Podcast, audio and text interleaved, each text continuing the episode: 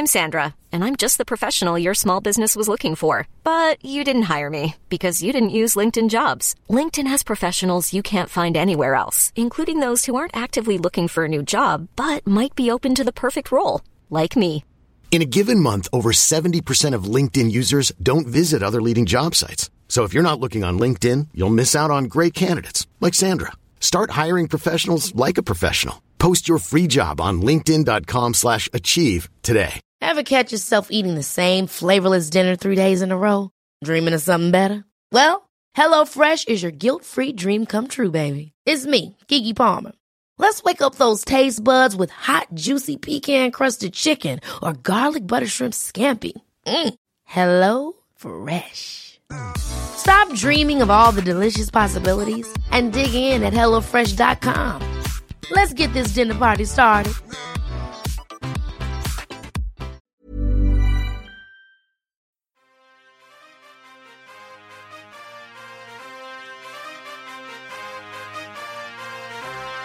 You're listening to BTW, and we're going to drop some PvP knowledge on all you suckers.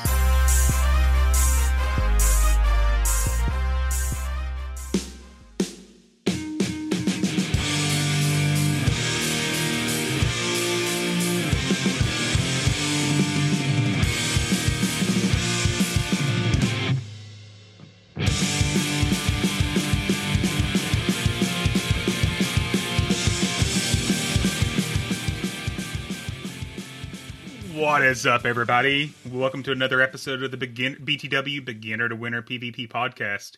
My name is Brad, aka Wildcat Dad 17. My name is Jacob, aka Dino El Mágico. Today is February 28th, Monday night, of course, and obviously there's somebody missing tonight. Dino, what do you think? He was just scared to talk about the just metric truckload that we got today? He did not want to stay on here for 8 hours talking about 20 pages of load of fucking news that we just got dumped on today. It's so much, y'all. Just buckle in. It's going to be a long day. So just at a high level, we've got a refresh of what happened at Johto. May have a new season. There's some new GBL stuff, a little bit of Sylph news. Just a couple of things came. Oh, and there was this thing called Pokemon Presents. Dino, did you actually watch? I did not. I was like trying to like freaking squeeze all this information. So you can tell us about it. Oh, we will. So, but before we get on any of that, how was your week, Dino? It was good. Obviously the highlight was Johto tour, and for once in like I want to say at least like 6 years, I actually went out for a full day to actually do Pokemon, like Pokemon Go. Like that hasn't happened since like the game came out. Like this was like crazy to me, and I saw so many people in the park that I haven't seen in years, and it was actually a lot of people. I felt like kind of like when like the game first launched, like a lot of people were like walking around on their phones, just looking down, you know, catching Pokemon, having a good time. So it was good. That was definitely like definitely a highlight. Like it's been a while since I had a good day of Pokemon for sure. What about you? Week was good. I also actually, got out of my house. It wasn't snowing. My mother-in-law very graciously came up and took the daughter for me on Saturday for most of the day.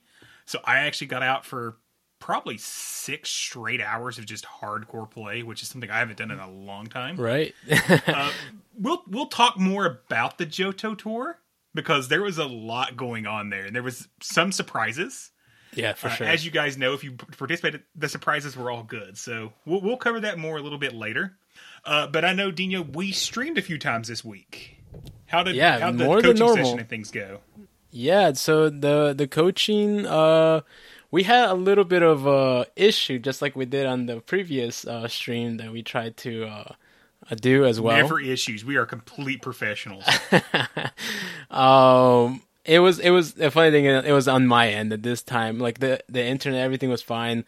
Lyles was actually able to jump in with me because Wildcat needed some well rest after Johto tour. It was good. We got Kins and High Five on the stream yesterday. And we went for about like 2 hours and a half. He went all positive. He went 5-0 and he went 3-2 like 3 or 4 times. So it was a pretty good successful session with Kinston High Five. And he did message me today telling me that he kept going positive and climbing. So there's an improvement right there already. Awesome to hear. And we also streamed on Saturday night. And we even got this guy named Astro on stream with us. Yeah, he didn't even know what to do. Crazy. He was like all lost. So we had the battle for our belt final. Tons of technical difficulties, as Dino alluded to. I have no clue what happened, but luckily Fish hopped in, and apparently there's some weird OBS bug that sometimes will just force you to reboot your computer to solve it. Who knew? It's like such a easy fix, and we were like struggling with it, and we would have never known. Yeah, so now we know. But the really big news there is we have our first champion for Battle for the Belt, Frost Benny. Yes, he newly minted legend that day. He was on the streak that day. He was out for vengeance, and anybody crossed his way for sure.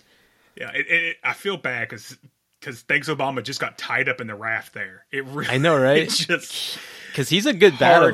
Like, they're both really good battlers. Yes, they're really good battlers, and I was just, everybody in the chat was saying, like, we got Team Thanks Obama. Matthew himself said $20 on Thanks Obama. So that was very interesting, and just kind of reminding him, too, because I know he can hear us. And, yeah, he did really well. Yeah, he ended up, I think, it was a 2-1, right? Yeah, a 2-1. Yeah, I kind of felt like he just let him win the last one, just like to. I don't know. I think it was a pretty good match. Yeah, the second one I felt bad. Sure. Poor Thanks Obama just got hard countered the entire time through the match too. Bad. Benny's team. This was Open Great League for the first round. Treviant, Azumarill, Umbreon, Shadow Machamp, Skarmory, and Alola Ninetales with Charm. So really awesome. If you didn't get a chance to join us, it was a really fun stream. You can head over to the Twitch, twitch.tv/BTWPVP, and watch the recap of it. Had a great time. And we actually did some pack battles as well. Dino and I popped the new Brilliant Stars. And freaking Wildcat. Oh, Dino. Do I need to show the people that's watching the show on YouTube what happened? Oh, my God. This guy pulls the fourth most expensive card out of the set from his first Elite Trainer box, and YouTube, see this? It's Arceus. Oh my God, that's an alternate Arceus, and I was just blown away. That card is at least like $77. I was just mad, and then the only way for me to win, I had to pull a Charizard, which I did not do. So this is correct. The other exciting news that will be coming out for our listeners this week, we are going to start some new bonus episodes. We're going to call these the Executive Edition episodes. Our first one was recorded this week, and our own Matthew Breaker is hosting our first one. So we've talked about the member coaching session, and he interviewed Lyles and Miami Doc, and it should be releasing on Thursday this week. So look forward to that. They're going to be, of course, obviously shorter episodes than our full episodes here. But we've already got some additional ones planned for the upcoming weeks. So be looking for those. I'm really excited. I know, Dino, I think you're pretty excited about our next interview. That we'll I am. Tease a little bit right now. Yeah, I am. I am a little bit excited about it just because, first of all, I haven't done like an interview with anyone before. And this guy, he intrigues me with like the mindset that he has and how he plays. So I'm very excited about, it's interviewing. It's definitely going to be electrifying. I see what you did there. So we'll keep you posted on when that's coming, but I think we've dilly-dallied enough here. I think we may need to start jumping into this if we're ever going to get through it. What do you think, Dino? I guess we'll see. So let's hop over to the self section. Sounds good. Oh, of course it's not going to work. Yay! Again, we're professionals, guys. Why? None of the soundboard's working. Uh-oh. Let's just pretend. However the beast. Yep. I know that Asher's going to definitely be keeping this part for sure. Oh, absolutely. Though what he's going to have to do is actually go back in and add the music anyways, because the entire soundboard is dead. Oh, fun. So quiet for like 10 seconds. Yeah, we'll give him... Oh, there we go.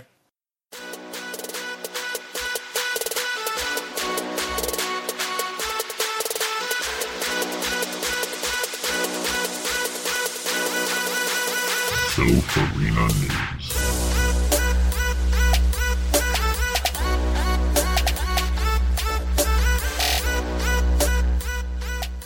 So Matthew, I think this means we can blame Riverside for the issues you're having, and you don't have to take responsibility for it.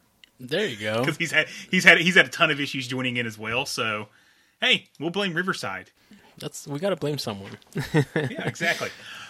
So we did finish our Guardian Cup. It was a sweep by Lyles. So good job, Lyles. The team was really strong. He had a couple Pokemon that I did struggle with every time I faced them.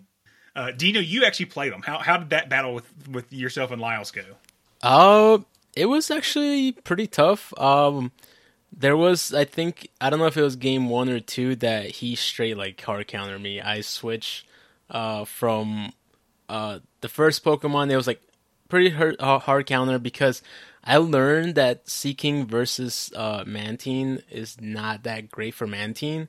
Because Icy Wind still does a lot, and even with Aerial Ace with Mantine or Wing Attack, it still doesn't do too great. Why were you running Wing Attack Aerial Ace? That's a weird move combo for Mantine. It helped me a lot, believe it or not. I mean, I did get a 4-1, so... and also keep in mind, I did not practice for this cup whatsoever, so I'm very shocked that I got 4-1 first of all. But yeah, his team was very strong. Sea King for him was MVP versus me. It literally hits hard on almost, I think on 5 of my Pokemon. It can hit hard on Steelix. It can hit hard on, I forget who I had on my team, but I just know that Sea King, he just kept bringing it every single time, and it was pretty tough. I think I did pull one win, and it was by luck, to be honest. And he would probably tell you the same thing. So yeah, because I had Jumpluff, he had Icy Wind for that. I would have Dragonite, Icy Wind. And, you know, he literally had like a move for literally all my Pokemon. Drill Run for Marowak, Drill Run for Steelix, and the only one I could have even used was Primate. So yeah, so his lineup was really good. Sea King was good for this cup for sure. Yeah, so the rest of his team, as Dino mentioned, Sea King, I do believe that was the MVP. My arch nemesis, Steelix, just demolished my team most of the time.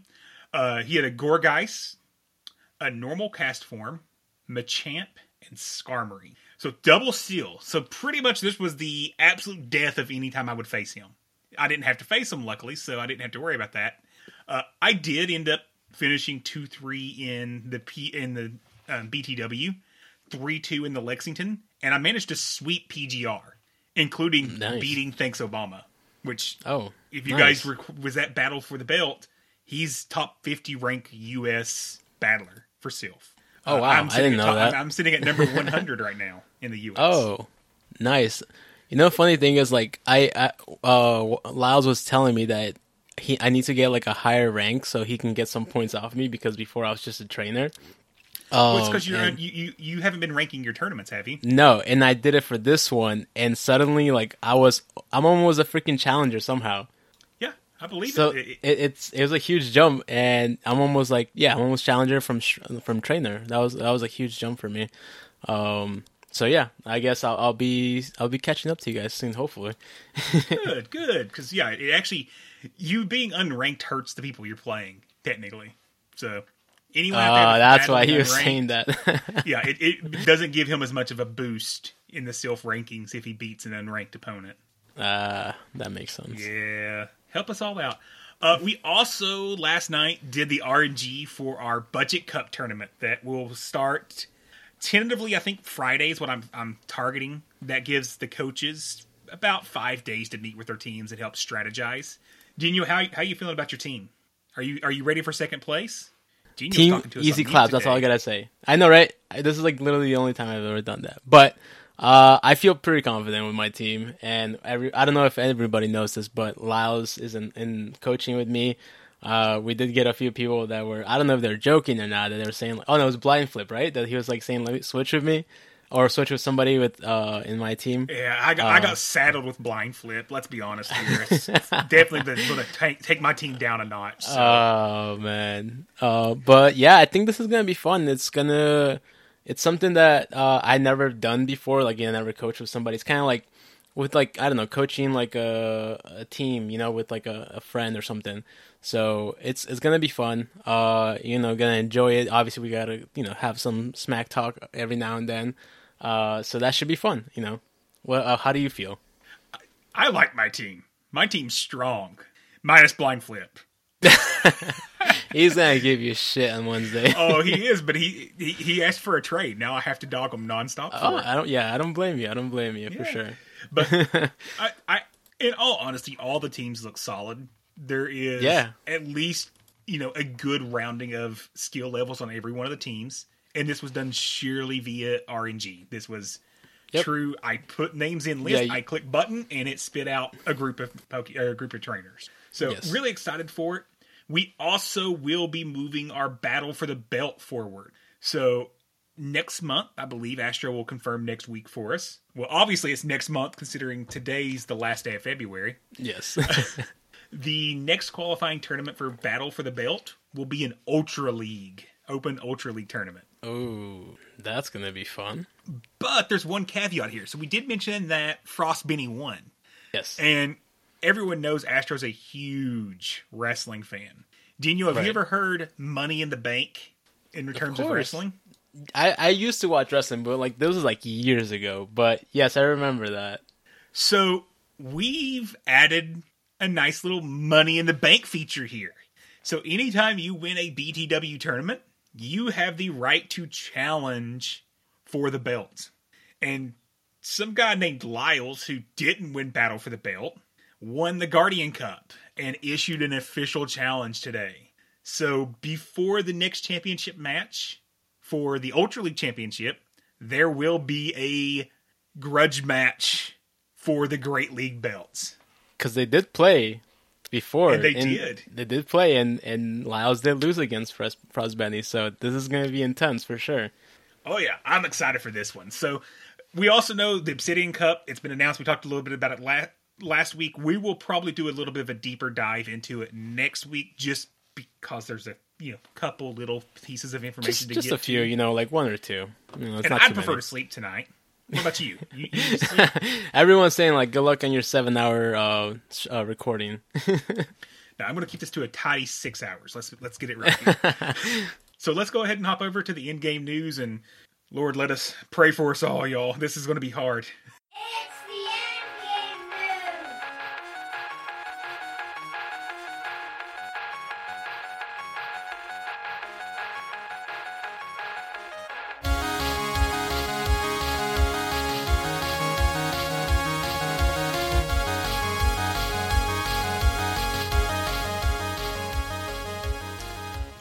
Okay, so let's start with the old news, just because there's a lot of new news to come. So let's talk a little bit about Johto Cup or Johto Recap. We both agree it was a great event. It was. They did drop some surprises on us throughout the event or before the event as well as during the event. So the first one, for sure, Rare Candy XL was obtainable for the first time outside of Level Up. Yeah, did you do any in-person raids for it? I've never done so many in-person raids since like 2016, 2017, around that area. It was insane how many raids I actually did. And did you see this benefit has stayed with us through past Johto Tour? What? No, I did not. People were getting reports of Rare Candy XL from in-person raids today even. What the heck? I didn't know this. I didn't see this. Yeah, not announced, nothing's official. We don't know if it's a bug. Nyanic, please don't take it away if it's a bug. We like this bug. This is a good bug for once. Leave it. But it's still there. I may actually go out and use my free raid passes for once.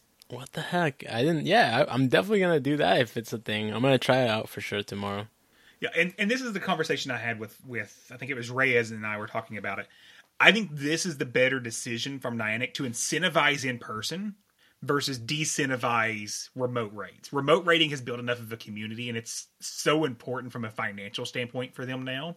I think what you do is you give extra rewards to those people that are using the in-person passes. And I think this is... I like this, and I really want to see Niantic keep going with that. Yeah, no, for sure. I was like, if that's the case, I mean, that gives like a little bit of more of an incentive to actually go out and give you another way of getting Excel candy. You know, we were talking about that, and I'm sure that's something like the people that like kind of talk with Niantic, like Reyes, Artemis, you know, they pretty sure they've mentioned that as well. Yeah. So what the bonus was for Johto Tour officially was if you did a 5-star raid, a legendary raid, you were guaranteed at 1 rare candy XL for an in-person. Any other raid, you had a chance at it. I actually got up to 3 from one raid. How many? Which 3 from one raid. I think I heard somebody mention they got 4, or I don't know if 5 was a thing, but like I was just like, what the? I only kept getting like 1 or 2. Sometimes I got 3, but not like anything past that. Yeah. So did you play the original Gold and Silver? I did actually. That is one that I actually did play.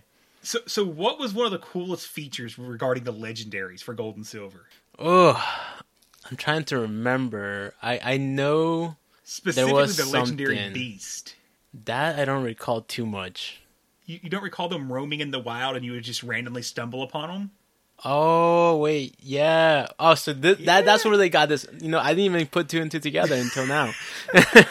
So, yeah. Entei, Raikou, and Suicune were all in the wild catchable. Now, if you were really smart what you've done, because their flea rate was 1 Pokeball, either you catch it or you don't. And there was a task to take a picture of a wild version, or from raids counted as well. So what you did is you clicked on it, took a picture, then you tried to catch it. So you had another guaranteed encounter with one. Yeah, I actually ended up, from the research, getting both Raikou and Entei Shiny. No way. Jesus. What the hell? I don't think I got that lucky. I know that someone encountered a wild shiny Raikou, and they actually did end up catching it too. I don't know how, but they caught it. So if it was a shiny, it was a guaranteed catch. Even in the wild? Even in the wild. What? I thought they were telling me that it wasn't. Okay, that was good to know. I mean, it doesn't matter anymore. They were lying to you. Bunch of liars. I know. They're probably just telling me to run away or something. So the other thing they dropped on us, literally, did you buy the battle box? So I was doing numbers, and I was hesitant. I'm like, oh my God, 4,000 coins? Like, that's insane. But I did the numbers, and 2 elite fast and charge TMs plus everything else that was on there, it was a no-brainer. Like, I'm going to bite the bullet and get it because, again, I don't have any elite charge TMs, and those are hard to come by. Yeah, I dropped this real quick. I'm still trying to get my Dialga best buddied. You give me 10 Poffins, that right there is $10. That alone. Yeah. That's $10 by itself. That's already the value of the box. You also give me 10 Rocket Radars. That's, I think they're $2 a pice. That's $20. Yeah, I mean, just those 2 things alone, I was already set with. And then adding those other 4 elite TMs, it was a no-brainer. And I know some people were hesitant about it, but as a PvP player, like, I need that elite charge TMs. So... yeah, I thought it was awesome. I bought it. I actually bought the other box as well that gave you a free storage increase. Or not a free, but it was 550 coins. Oh, yeah, I saw Pokemon that. Pokemon storage and that was item good storage. Too. It was just great deal. The only time I'm probably going to spend that much money in the game. Which is a great point. We'll talk about that a little bit later. We got a really good question about the monetization aspects. And I think it's a good discussion point. So we'll circle back to that point of spending money. You also got both avatar items. So we were under the impression that you either got one or the other based on your version. Yeah. You got the wings and the mask. Yeah, because I remember Astro was like telling me you guys got the wings. And I think you sent me the link. And I'm like, oh my God, I'm so mad. Like, I want the wings. And then I was in the event. And then I got the wings. I'm like, I didn't pick gold. I was looking that I picked gold by accident. Like, I was freaking out. So they definitely freaking got me there. And then the next thing it said, you can get the mask after that. I was like, oh shit, you're getting both. So I was pretty happy about that. So how did you feel about the shiny rates? I know I've heard some people complain about it. Did you feel like it was shiny as advertised? I think for me, at least, it was decent. I know I had a few people that weren't getting that lucky. I heard like every now and then, like same people would be like, oh shiny, but then you had like someone else like saying like shiny like every like 2 hours, and they were catching as much as like anybody else there. And I think Astro didn't catch. I think he caught what, maybe like 9 or 4. Yeah, 4. 4 shinies, and I think I caught 12 or 13, and you caught yourself with just one account. On one account, I got 18. On the other, 19.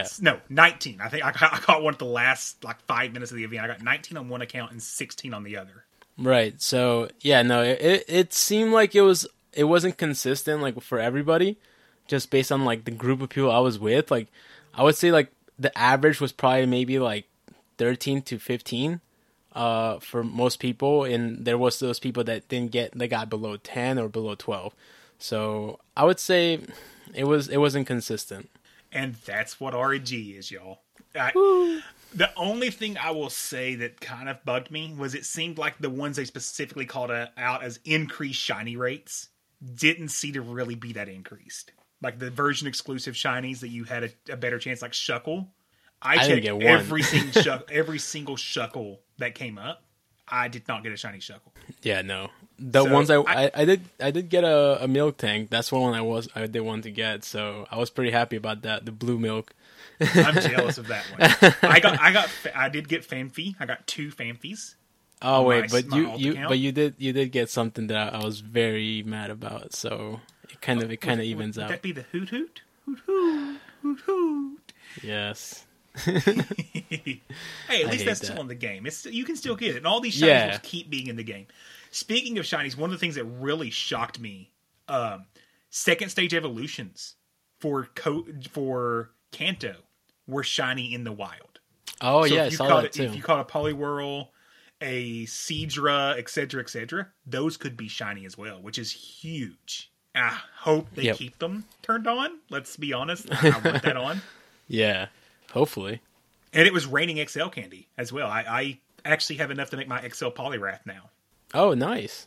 Yeah, that's so really excited good. There. The other things was going on as part of the event. Now, one thing I will say, we talked about catching. There was a lot to this event. We talked about, just the general shiny checking, things of that nature. We talked about raids. There was also a battle aspect to the event. And this was with the Trainer Battle Challenge. Did you do that quest line at all? I started late and did not get to finish. I was like, what is this? Like, I'm not going to battle some random trainer. And then I an hour or two later, I check. I'm like, I have to do a quest, like battling a flying trainer, Steel and all this stuff. I think I got up to like Dragon or Steel. No, yeah, Dragon or Steel. And then that's it. So close. I was so mad, and then it started getting dark, and I needed to get ready for the stream on Saturday, so I had to leave. But yeah, no, it was one thing I gotta say about that though. The people that play, they PvP. They did say some of the trainers were actually kind of tough, and if that's hard for like PvP players, imagine for non-PvP players. Like that is very discouraging to do. Yeah, I found there was a couple of them I actually had to battle twice. Yeah, I think Steel one was a pretty tough one. I was told Steel was tough. Was it Ghost was really tough? I don't remember the other one that was really tough, but there was a couple that was really tough. One thing I enjoyed, which was a huge difference from the Kanto tour, as opposed to having every stop have a trainer at all times and you have to constantly contend with them, they were only initially popping up the trainers that you needed to battle. So if you were on the flying part of the research, you could only see the flying trainer in 1 or 2 Pokestops. That was huge. It was. I did like that. It had good rewards with it. It had good dust with it. The encounters you were getting from it was good. I loved the way they implemented it. And what was even better is when you got to the very last part of the research, Dino, you don't know this. I don't. But you could choose keep battling or focus on catching. If you chose focus on catching, it disabled all in-game trainers.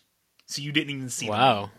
Wow, that was. And if you chose keep battling, every Pokestop was then taken over, just like Kanto Tour last year, and you were miserable for doing that. God, I'm so glad. I mean, I think everyone just kept saying kept catching. So yeah, that would have been horrible. You would have clicked the other one. So the other challenge that was part of this was the collection challenge. Did you remember to evolve your Espeon? I did. Okay, a good. Lot so of you people completed all the collection challenges? That I did not complete all of them, but I did evolve Umbreon and Espeon for sure. Just because I needed that. What did you forget to do? There was like 3 or 4 I forgot. I just don't remember which one it was. It was just so many. I'm like, I was just trying to catch, and actually like, towards the end, I was just concentrating on looking for those damn trainers that I didn't even complete. So I was just mad. One thing, once again, talking about improvements, I always want to give Niantic praise when they do something right, and I will tear them down when they do something wrong. They did something right with the collection challenge. Once you completed it, it went to the bottom of the page. You didn't have to scroll past one completed one to see the next one. Yes. Oh my God. It made gameplay so much better. That was huge. I did like that. They have been improving a lot lately, so I'll say that much.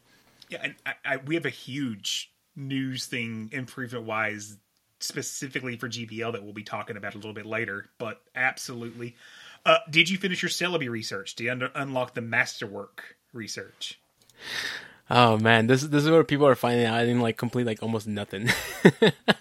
No, I actually did not get Celebi with the Magical Leaf, and I was very mad. I ended up getting to the park at 12:30, I want to say, so I was just way behind everyone else. And why is that? Why did you get to the park late? I went out, and then I just got home late, so I woke up at 11:30 the next day. So, yeah, that's just a horrible idea. I'm I'm gonna get there on time. Nope. Did not happen. Not even a little.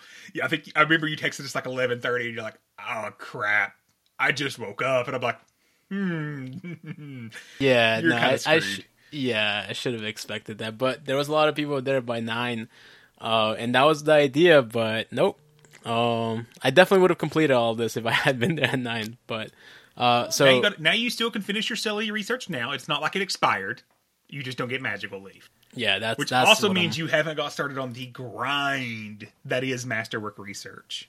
Oh, I saw something about 100 something, right? Catch up. Oh, I see it. Species. Yeah, Jesus. The next step is the one that's going to take me 6 years. Earn a buddy heart 30 days in a row. What? Let me say that one more time. Jesus. For you. Earn a buddy heart 30 days in a row. Well. If you just don't play one day, then you start over.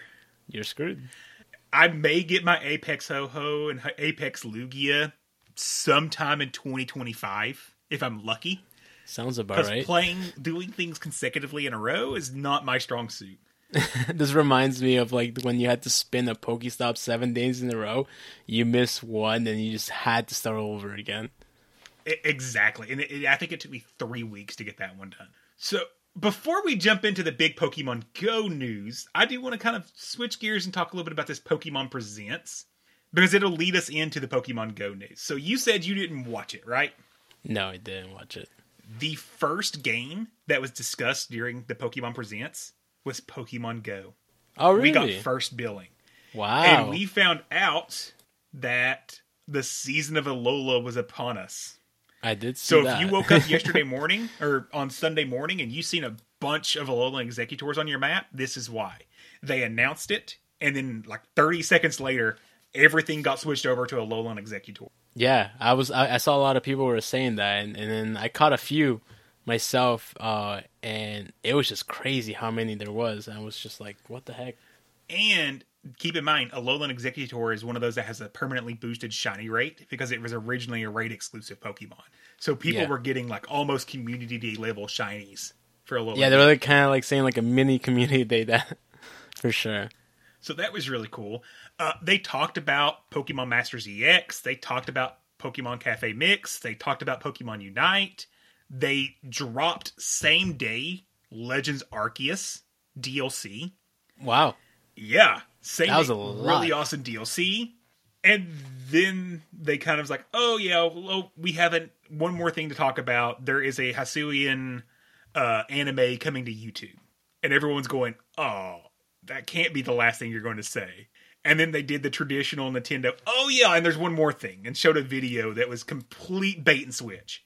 Oh, I watched a few different live streams, and we were all going, are they really announcing Detective Pikachu 2 right now? So the trailer is a security guard walking around a dark building, looking around, and we're like, oh, Detective Pikachu 2, no way. And then you're met with the wonderful vision. Generation 9 has been announced. Wow. Scarlet, yeah, that's how they did it. And Violet. We're back to colored Pokemon games. We got the starters introductions. We found out that this is set in Spain and Portugal area of the world, the Iberian Peninsula. So the starters, did you see the starters, Dino? I know you have because you at least seen seagulls trolling. I did. And they were interesting, to say the least. I'm not a huge fan per se. I don't know how you feel about them. I'm not. I'm going to have to be honest. You were wrong, sir. So our grass starter is a pretty little green Litten. Pretty green little cat. It is named Sprigatito. It sounds kind of Italian. It does, but it's technically a combination of sprig, so leaf, and gatto, cat. Sprigagito.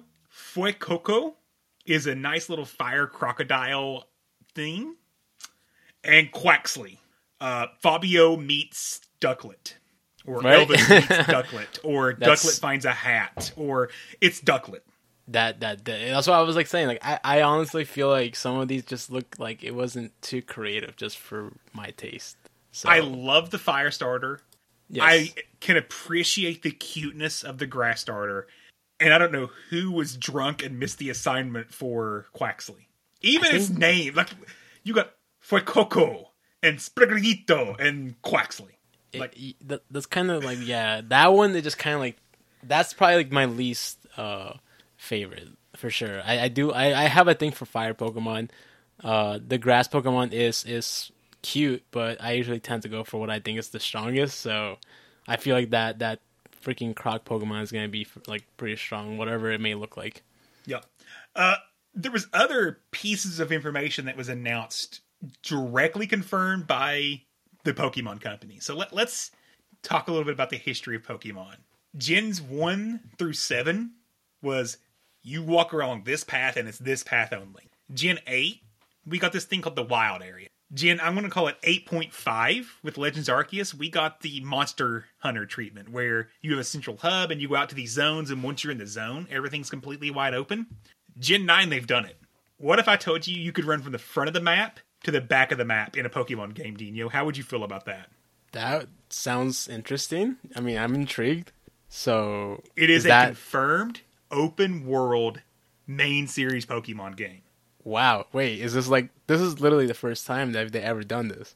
So what you've seen over the last 3 games is they have been slowly evolving it. So the graphics of Legends Arceus looks like crap. It does. But to see them take that inspiration of the open world game, of semi-open world, which was built upon the Wild Area of Sword and Shield, to now actually do a true open world and start to graphically enhance the game as well, it gives me hope.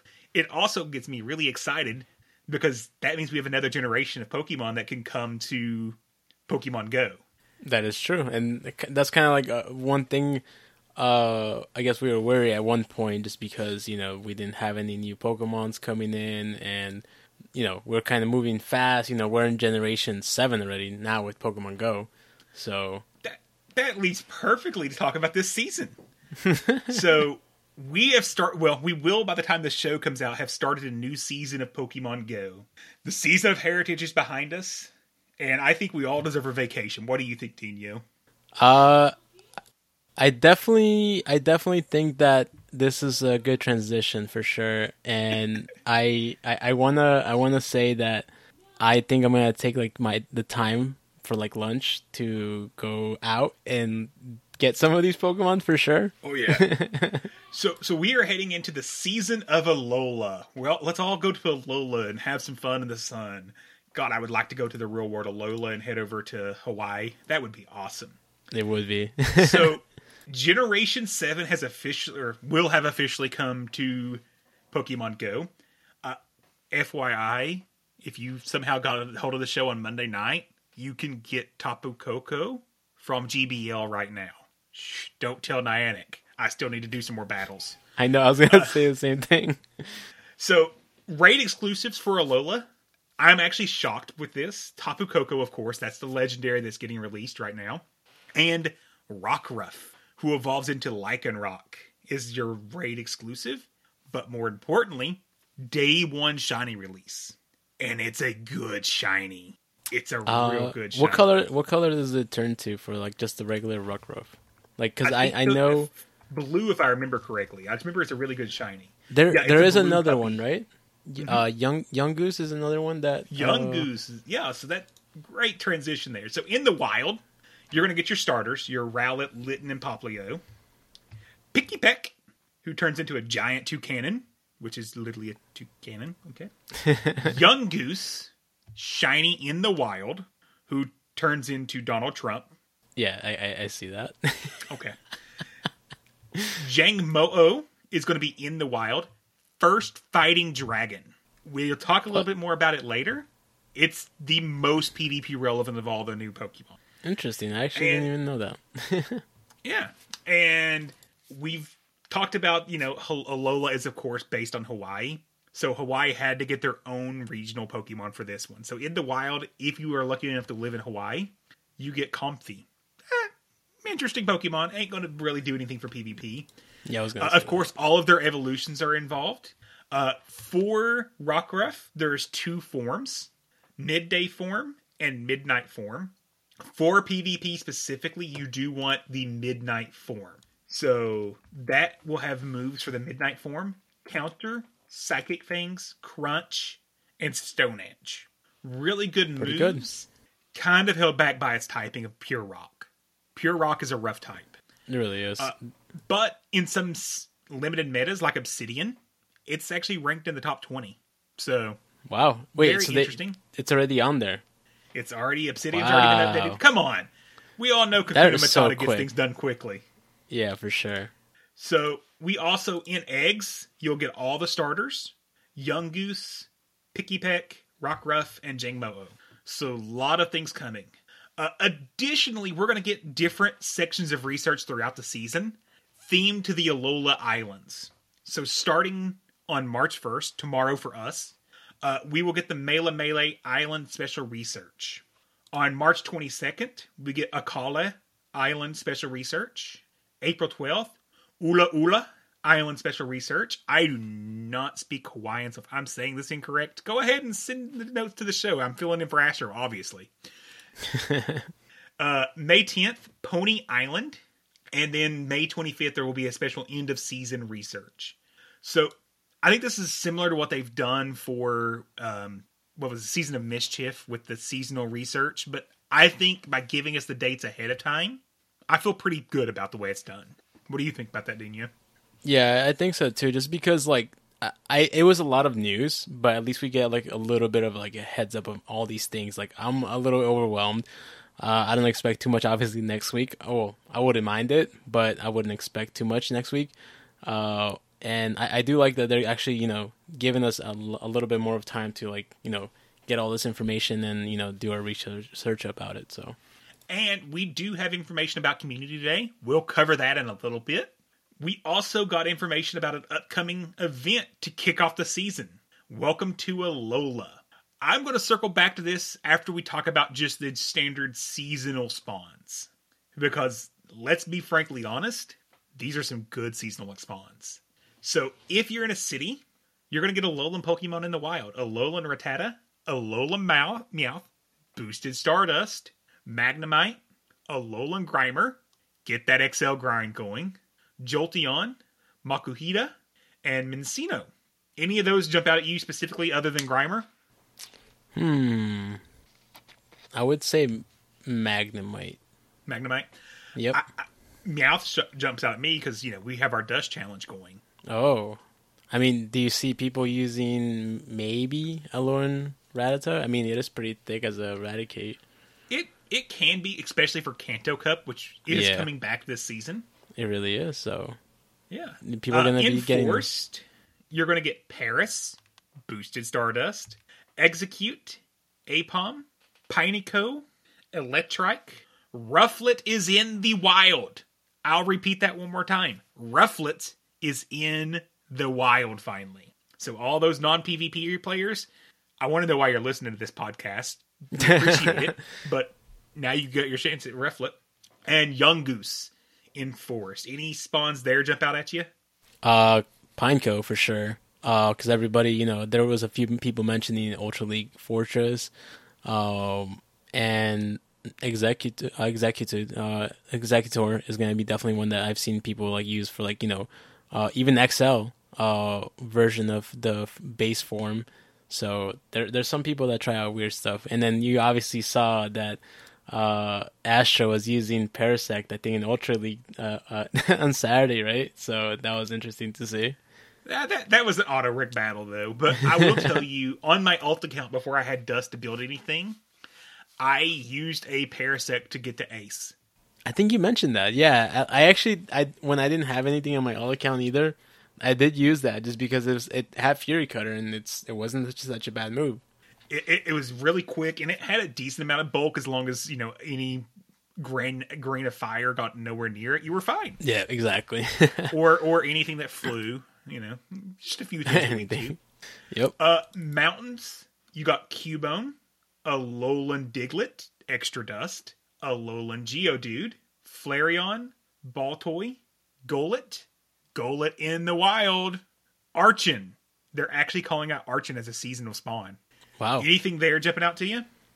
Yep. Alolan, Geodude, and I mean, there's people that don't have Golet and Archon, so those are definitely like, I would consider kind of rare. But definitely Alolan Geodude. I've started to see a lot more XL Alolan Geodudes or just regular Geodudes, so that's one that I would be getting myself as well. I want a shot at a Great League Golurk. Or a Great Golurk. You don't have a Great League Golurk, so... It's not that great. it's good in specialty cups. Yes, in special cups it is. So then we have Beaches and Water, Alolan Executor, Staryu, Dratini, Vaporeon, Tortuga, Frillish, and Corphish. You know, people are gonna try to get, you know, Frillish for sure. Dratini candies. That's about it there, isn't it? I mean, Dratini candies for XL. I mean, I don't have level 50 Dragonite. I mean, not that I want to get one, but you never know. Yeah, I still need an XL Jellicent. I have a good IV one. I just don't have the candy. So Frillish is absolutely something I'll be going for. Right there. Northern Hemisphere, we get Lotad, Bagon, Snivy, Tadpig, Oshawott, Spring Deerling, and Fungus. I mean, nothing really jumps out for me. Maybe Snivy having a good PvP IV one. Lotad, maybe for XL if you want to be spicy and, you know, run that. But besides that, I mean, I don't think anything else really jumps at me. What about you? Yeah. Fungus is Extra Dust. Oh, there's that. I mean, yeah. That's about it there. Then we got the Southern Hemisphere. They do know you guys exist still. Ninkata, Beldum, Seawaddle, Autumn Deerling, Chespin, Finnegan, and Froakie. Beldum for sure here. Beldum, XL. Chespin, yeah. What I like, though, is for the 4 biomes, there's at least one Boosted Stardust Pokemon per biome. I think that was very deliberate. I like that. I like that they're doing that. We also are getting an egg refresh. So 2 kilometer eggs will have Young Goose, Pikipek, Chespin, Finnegan, Froakie, Cubone, Execute, and more. 5 kilometer eggs, get your 5K eggs, y'all. Rowlet, Litten, Popplio, Tyrogue, who can now be shiny, Skarmory, get that XL candy, Bonsly, and Mantike, and more. 10K eggs, Rockruff, Jangmo-o, Alola Mola, Mindfu, Axu, Noibat, and for all that is good and holy, why is Esper still in this egg pool? they always have to put some Pokemon that you just question why it's there. It just was featured in the monthly breakthrough. I mean, Minfu is one that we see constantly in GBL, so... But not everyone GBLs. I give them more credit. I understand that. Adventure Sync Eggs, your 5-kilometer Adventure Sync is pretty stout in my opinion. Phantump, Munchlax, Happini, Shieldon, Dedenne, and Cranidos. That's actually pretty bad. I mean, pretty good compared to the 10K. I feel like it's a little bit better. I don't know if you... Because here's your 10Ks. Dratini, Riolu, Bagon, Beldum, Dino, Goomy. I mean, don't get me wrong. Like I haven't... If I hatched a Dratini or a Bagon... I said it right now. Leave me alone. I would be livid. Yeah. To have walked 50 kilometers... And get a Dratini for it? Oh, yeah. I mean, considering, isn't 50 that... kilometers. Technically, that's 60 kilometers. You got to watch 50 to get the egg, and then another 10 to hatch the egg. You've walked 60 kilometers. Yeah, that's a little excessive. And isn't it... I think we mentioned Dratini earlier today. I mean, earlier, too, that we were going to get it, so... It's in the wild! I'm a little confused. I mean, I wouldn't mind getting, you know, a shiny Dino or a regular Goomy, but that's it. Like, that's it from that. It's actually a terrible pool. Like, I am less motivated to walk 50 kilometers in a week looking at this pool. Let's just put it where it's at. Yeah, let's just get the 5K. Yeah. Okay, we're also getting some special bonuses. First one, everyone pour one out. Trade or guaranteed XL candies from trades are gone. Pour one out. However, Matthew just showed us his phones. He's sitting there doing trades right now. Very smart. However, we are getting new bonuses, and one thing that I will tell you right out of the gate: these are deliberate. Increased incense effectiveness while moving, guaranteed gifts from Pokestops, 2 free in-person raids per day, and incense lasting 90 minutes. I'll cover the other one in a second. What do all 4 of those things have in common? They're encouraging you to go outside. Exactly. They're working on getting us back into playing how we used to play. Now, in addition, what we did see, there's live events back. I'm, for one, am very much ready for this, even though I'm very nervous about it still. We'll probably just, slowly, get back into it, but I don't think I'll be, just straight into it. Like, I feel like I'll go, an hour or two... Maybe make plans to hang out with people and do these things, because let's be honest, it'll be more fun that way. So, don't get me wrong, I'm excited. I'm ready for the world to get back to normal. But even this Friday, one of my favorite comedians is coming to Lexington. Gabriel Iglesias is coming to Lexington. Oh my god, you lucky bastard! But I'm fucking lucky bastard. He's doing it at Rupp, and that's a lot of people sitting right on top of me. And I just don't have the confidence to get into that situation still. So I appreciate them slowly rolling us into normal gameplay, because it's going to take a while for us to kind of relearn how to be humans again. Let's just put it where it's at. That's one way to put it, for sure. Exactly. Also, they are keeping the increased damage for Pokemon for remote raiding. So they're not nerfing remote raids. That's staying another season. I hope that is just removed from the special seasonal bonuses and just added. But, hey, it's good. Also, you're getting some new in-game avatar items, and they look pretty good. The Hawaiian shirt, I like it. And the comfy lei around your neck, I like it. I'm all for both of these, even though I refuse to spend a penny on it, because it's in-game items. Yeah, no. I'm not going to spend it. So, that leads us to our first big announcement. Actually... We got one other thing to cover, which is the month of March. Let me take a breath. Yeah, so, it's just a few things. Just a few things. March, we have our research breakthrough.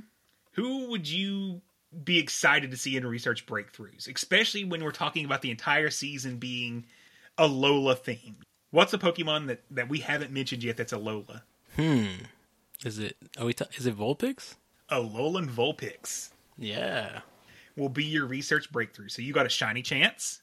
It's a good PvP Pokemon. It's actually good XL as well. It really is. Huge. I absolutely love this. In addition, we got our Community Day announced, which we'll cover in a little bit. I want to get through the rest of the March quick info here. March raids, Tapu Koko, March 1st to the 15th. Therian form land or Tornadus from March 15th to the 22nd. Is this just a throwaway? Was this just they needed something to fill it, and they're like, oh, grab it to the bin and figure something out? It's not its first time shiny either, right? It is not. So I have no idea why it needs to be there. Or wait, is the Therian form's first time shiny then? That's what I was referring to. Matthew, can you figure that out? Because I know the Incarnate forms were shiny before. I don't know if the Therians were. I think this might be the first time for it, maybe, as a shiny, but... either so, it's so useless. Yeah, unless if they add the giant green bird. Unless if they add some kind of move. Yeah, question mark for March 22nd to April 5th. So we'll see what's there. Oh, I already have an idea. Maybe? Tapu Bulu? I'm thinking one of those, yeah. Tapu Bulu. I want Tapu Bulu. I need the Tapus to be shiny. Oh, Have you seen shiny Tapus? I only seen Tapu Koko shiny. They're all the same shiny. They're all the black. Same color? All of them are black. Oh, shoot. Oh, my God. And they look so good. That looks so badass. I need Tapu shinies immediately in my life. Oh, man. Mega raids, Mega Venusaur for the 1st to the 15th. Lopunny, 15th to the 22nd. Charizard Y, 22nd to the 5th. Raid Hours, Tapu for the 2nd and the 9th. Therian Tornadus, 16th and 23rd, we don't know. One coin bundles will be staying around. Spotlight Hours. Let's see if any of these jump out to you. March 1st, Cubone, 2 times catch transfer, or 2 times candy for transferring. March 8th, Execute, 2 times XP for evolving. March 15th, Growlithe, 2 times catch Stardust. March 22nd, Sudowoodo, 2 times catch XP. March 29th, Paris, 2 times catch candy. Any of those jumping out at you? In all honesty, just the only one is just maybe Sudowoodo if you want to get a good PvP IV one, but maybe if you don't have a shiny for it, it's kind of cool. That's it. Like all 5 are shiny eligible. Yes. 2 times catch Stardust for Growlithe. Okay, that's fair. And Paris is 500 dust per catch as well. So you're getting 2 pseudo catch dust combos here. Yeah. Outside of that, in terms of like PvP though, like not so much. They're also adding a visual update to the game. So you'll now get a visual difference between when you're 40 versus 80 versus out of the range of a Pokestop. It is not going to affect gameplay at all. They're just visually indicating how close you're getting. Oh, interesting. Yeah, I mean, nice little change. So the other event that we have kicking off the month of March, Matthew's sitting here going, finally he's getting to where I was at actually in the notes and reading things in order. Okay, so we have had to confirm that the Therian Tornadus is a first-time shiny, so at least there's that. I'm shiny hunters, that's it. I'm going to say I won't do any of those raids, but let's be honest, I probably will because I'm addicted. I'm not Reyes level addicted. So oh, no, I don't think something. That's just another level right there. So starting on March 1st at 10 a.m. to March 9th at 8 p.m., we are getting the Welcome to Alola event. The event spawns feature Rowlet, Litten, Popplio, Picky Pecky, and Young Goose. There will be a collection challenge, which does feature Gumshoes, which is the Young Goose evolution. If you complete it, you get 7,000 XP, 15 Ultra Balls, and your collector badge gets increased. So overall, I think it's pretty okay. Yeah, it's not horrible, but it's not like the best either. Special event raids. All 1-stars are shiny eligible, like that. Bellsprout, Snubbull, Fanfy, Electrike, and Rockruff. Any of these, are you pulling over to do a raid for any of them? No. I mean, just Rockruff. That's about it. But I feel like that's the only one that they're kind of forcing you to do on raid. So that's the only one, to be honest, on that. Yeah, and I assume it's only a 50x. Candy X evolution anyway, so I can knock out a few of those raids with my free raid passes. Exactly. 3-star Alolan Raichu, Nidoqueen, Wigglytuff, and Alolan Graveler. I think Nidoqueen for sure. You need that XL, and some people have Alolan Raichu XL as well. And honestly, getting XLs for your Geodude, like you talked about from Alolan Graveler. Yep. Outside of Wigglytuff, 3 out of the 4 are worth a raid pass, in my opinion. Yeah, and then Wigglytuff XL is just kind of like spicy. I know. Astro has a Hundo or a Shundo Wiggly, I think, or a Hundo. It's one of the two, but he definitely has a Hundo for it, and I think he excelled it. I think he already like maxed it out. I'm not too sure, but there is people that do it. So, and then of course the 5-star, as we mentioned, was Tapu Koko for field research. Oh, and Mega Venusaur field research. You can find Pikipeki and Yungoos as part of it. So overall, decent little event to kick off the month. How do you feel about when they do immediately out of the gate events? I mean, I like it. I mean, I know maybe I don't think anybody would dislike that. I mean, what's your opinion on it? Is that something like that? With a new generation, I think it works well. Yeah, if exactly. There wasn't a new generation, I think you need 2 to 3 days of general spawns, then jump into the event. Yeah, I'm actually excited because I'm hoping that means the starters aren't super rare like some of the past generations, even though we'll talk more about it, but they did our boy Decidueye dirty. They did him dirty. But they did the other bird. The other bird, he actually has pretty good moves. Oh, it doesn't matter after looking it up. It doesn't? Like the stats are bad? Yeah, we'll talk a little bit more in the GBL section about all these, but yeah. Oh, I'm scared. I'm okay. Very sad. Then this is a horrible update. Yeah. So I like that. We also got more announcements, and we haven't even talked about the GBL announcement. So we have more announcements to get through in the endgame news here. We have our Community Day Pokemon. How would you feel if I told you Sandshrew Community Day? I would have called bullshit, but that's what we have. What I am really excited about in the wild will be both Kanto and Alolan Sandshrew. I need that blue little belly. I need that blue belly in my life. I agree. I think that's something that I'm ready for and very happy to get. Now, do you think it will be like a fair like distribution of each of them, or do you think like one is going to lean more than the other? Because I'm scared that we're going to get more of the Kanto. I think you're right. I'm going to cry. I think you are. I'm going to cry, and I'm really crying for that because I had a feeling it might be the case. I hope I'm wrong. Good news, XL-wise, they share candy. Yes, there's that. If you already have one, you can trade people. So if you want your XL Alolan Sandshrew, which that thing is a monster. XL Alolan Sandshrew is really good. It really is. I hate it going against it because it's so cute, and like when it does a little turn. Mm-hmm. So you're going to get that XL candy grind. As far as moves go, Kanto Sandslash is getting Night Slash. Does nothing for it, right? Doesn't help it. It's just yeah. In general, it's not good enough to hold up. I think yeah, we both looked it up, and it. I think for Alolan Sandslash, it has maybe like 1 or 2 wins extra. I'm talking about Kanto Sandslash first. How do you feel about that? No, it doesn't really do much. Doesn't for help it. It stays up. I think it goes from like 11 wins to 12 against the meta. It stays about the same. I know that one of the matchups that it loses to now was Jellicent.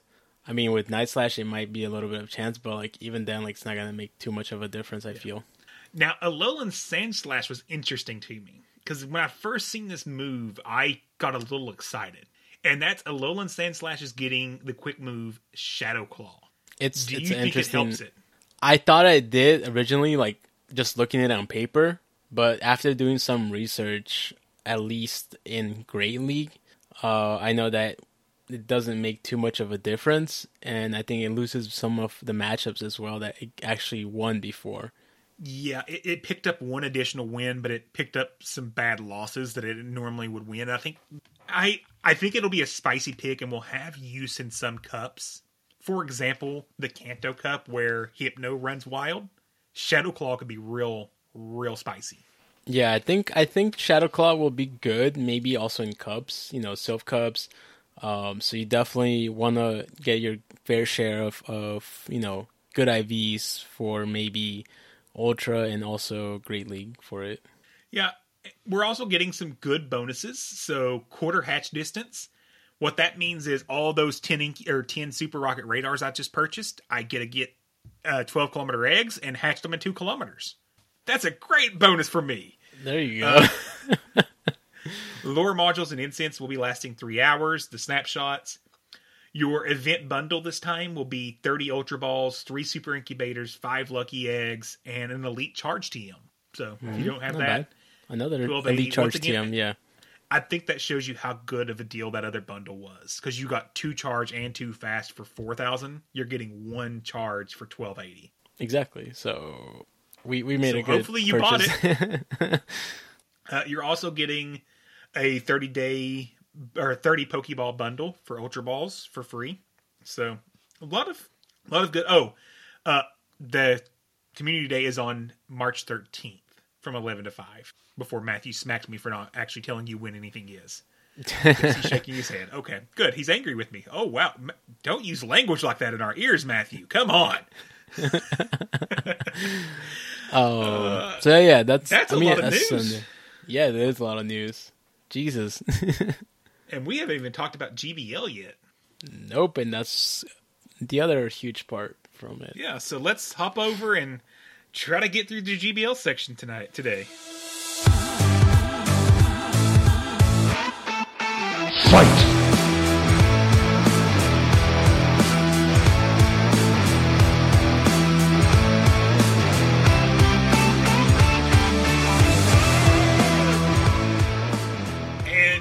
To be outdone by the end game news, Go Battle League has dropped a ton of news on us as well, and it didn't even start with the original what we expected to be talking about was the GBL season 11.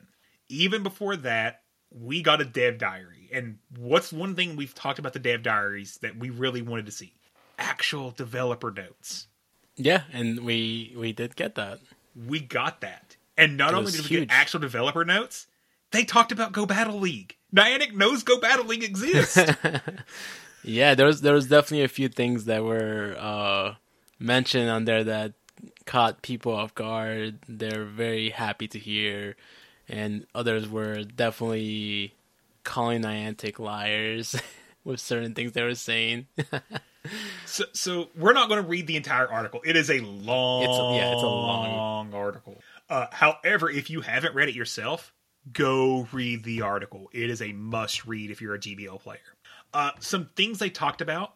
They discussed the just overall maintaining battle code. Really important. They talked about a new feature to possibly do some battle logging, which I assume is to help them kind of understand when bugs are happening better. They talked about getting bug prioritization done, as well as there's no algorithm. It doesn't exist, and Niantic says it doesn't, so it has to be true, right? We're all in agreement that the terrible A word is no, y'all. There's no algorithm. There's a few people that posted about that, and in all honesty, we might feel like there is, but in reality, if there was, then there's a lot of good players, I guess, that just know how to beat it. I don't know if that's how you want to see it. Yeah. So the other thing they talked about specifically was fast attack fixes. And this actually led to normally we would cover this in the question and answer sections, but I think this deserves a little bit more time. We've got a really good discussion piece from Fish on a Heater here. And he's kind of calling us out for some of our takes over the last few weeks here. And I appreciate it. I did see that. So I'm going to read this entire very long thing from Fish, and then we'll kind of react to it and talk through it as we go here. So, okay, get ready. There's a lot here. Should I make a really bad Australian accent, or that'd probably get me in too much trouble, right? Yeah, let's not do that. It's about your comments on sneaking fast moves over the last 2 episodes. The game was always intended for charge moves to cost 1 turn to throw. Since the beginning of PvP, when 2 Pokemon's fast moves are aligned, and the one throws a charge move, the other Pokemon gets to fire another fast move. This never used to be referred to as sneaking, it was just called battling. So first off, I did not know that was an actual game mechanic. I don't think most people didn't know. Yeah. This was also confirmed as part of the developer notes that is how the moves are supposed to work. So an example here, let's say I throw that move and you throw your fast or your charge move at the same time. That damage from the fast move is supposed to register. Now, what's not supposed to be able to happen is you also get another fast move in before my next fast move comes. That is a bug. They covered that as part of the dev diaries. Also, I believe Go Stadium did a deeper analyzing article on the dev diary. Highly recommend going and reading that. So, okay, Fish, thank you. You've taught me something. The term sneaking only really became popular when fast move denial became a thing. And that's where the big problem is. Players should never have the ability to deny a fast move. In its current form, sneaking and denial have been referred to as a skill that good battlers know how to exploit. I see two major problems with this, and we'll cover those in a minute. What do you think about what Fish is saying there? The idea of sneaking really is only because denial became a thing. You know, it's funny. A lot of people do see that sneaking and denial was not like something like of a skill. It was more like of an issue with GBL or PvP. And to be honest, like we talked about this with my last tip of the week, that it was an advanced mechanic of the game for people to use, and a lot of people that are in the leaderboard use this every day constantly as a strategy to win, to get win cons, find win cons, that's the reason why they lost, because they let them go sneak a move in. So I definitely agree that this is referred to as a skill. Like this is something that's not easy to do and learn. You definitely need some time to get this and, learn how to exploit it and I guess and other people would see it like as, oh, you're cheating. I know there's a couple of times where I practice with people. They're like, oh, like you only won because you snuck that move in. And I'm like, okay, like I don't know what to tell you. So that actually leads perfectly into Fish's point one here. You use the word exploit. So he said point one, being able to exploit a weakness in the game's code to achieve an unintended result can hardly be considered good battling. If it turned out that the HP glitch was an exploitable bug, would we have considered it a skill when players exploited it? Absolutely not. I think this is... He's right. This is along the lines of when people were exploiting the Switch clock. Yeah. I see exactly where you're coming from, Fish, and you're changing my mind. I'll be honest. Your points are valid, and even... I'm starting to see where you're coming from. So we'll keep going through. He said, if you're playing FIFA and discover an exploit that sends the ball directly through a defender and out the other side, should that be respected as a good gameplay? People, I've played FIFA, and I know what he's saying is because I've played FIFA, and FIFA itself had bugs. And when I used to play, people exploited it. Where let's just say, I'm sure you can relate this to Madden, 2K, where you would see the overall rating of a player is 99, right? And that's maybe not supposed to happen within like the first week or second week of having the game. And people would have like 99 like rating players on FIFA in the second week already. And you can tell somebody's like, doing that. So is that seriously considered like good gameplay? To me, no. So is he changing your mind so far? I hate to admit it. Yeah. Dang, you gotta tell Fish he's right. Fish. This is not good. Maybe we could just have Astro cut this part of the show out and just act like it failed recording. That can't let Fish know he's right. Corrupted. It got corrupted. Yeah, absolutely got corrupted. Okay, point two. As you gentlemen are well aware, living in Australia and the way the internet works means I have practically no access to fast move denial. It can happen, but it's very rare. I know we're not alone. As the latest dev diary confirms, issues such as denial and desync are caused by ping times, meaning the longer it takes the data to get from the user's phone to Niantic servers and vice versa, the bigger the disadvantage to that play. I can say internet and pings absolutely play a part of this. If you know anything about back-end network and programming, the idea of having code desyncs is a huge issue. And this is even happens in other games that's not Pokemon PvP. Any type of real-time game, you struggle with this issue. If to relate it to a very popular game, Fortnite. If you have somebody that has a gigabit connection playing against someone that has 10 megabyte connections, that gigabit connected device, most of the time, will be able to respond and work a little quicker. PvP is no different. So I understand what Fish is saying around the lack of good internet actually does make it harder on them. And I think that's something that's not really taken into account when everyone was putting out these denial videos and advanced strategy guides was, first off, you have to have really good latency to make that happen. So, yeah. Okay, Fish, you once again, having to agree with you. Oh, it feels dirty.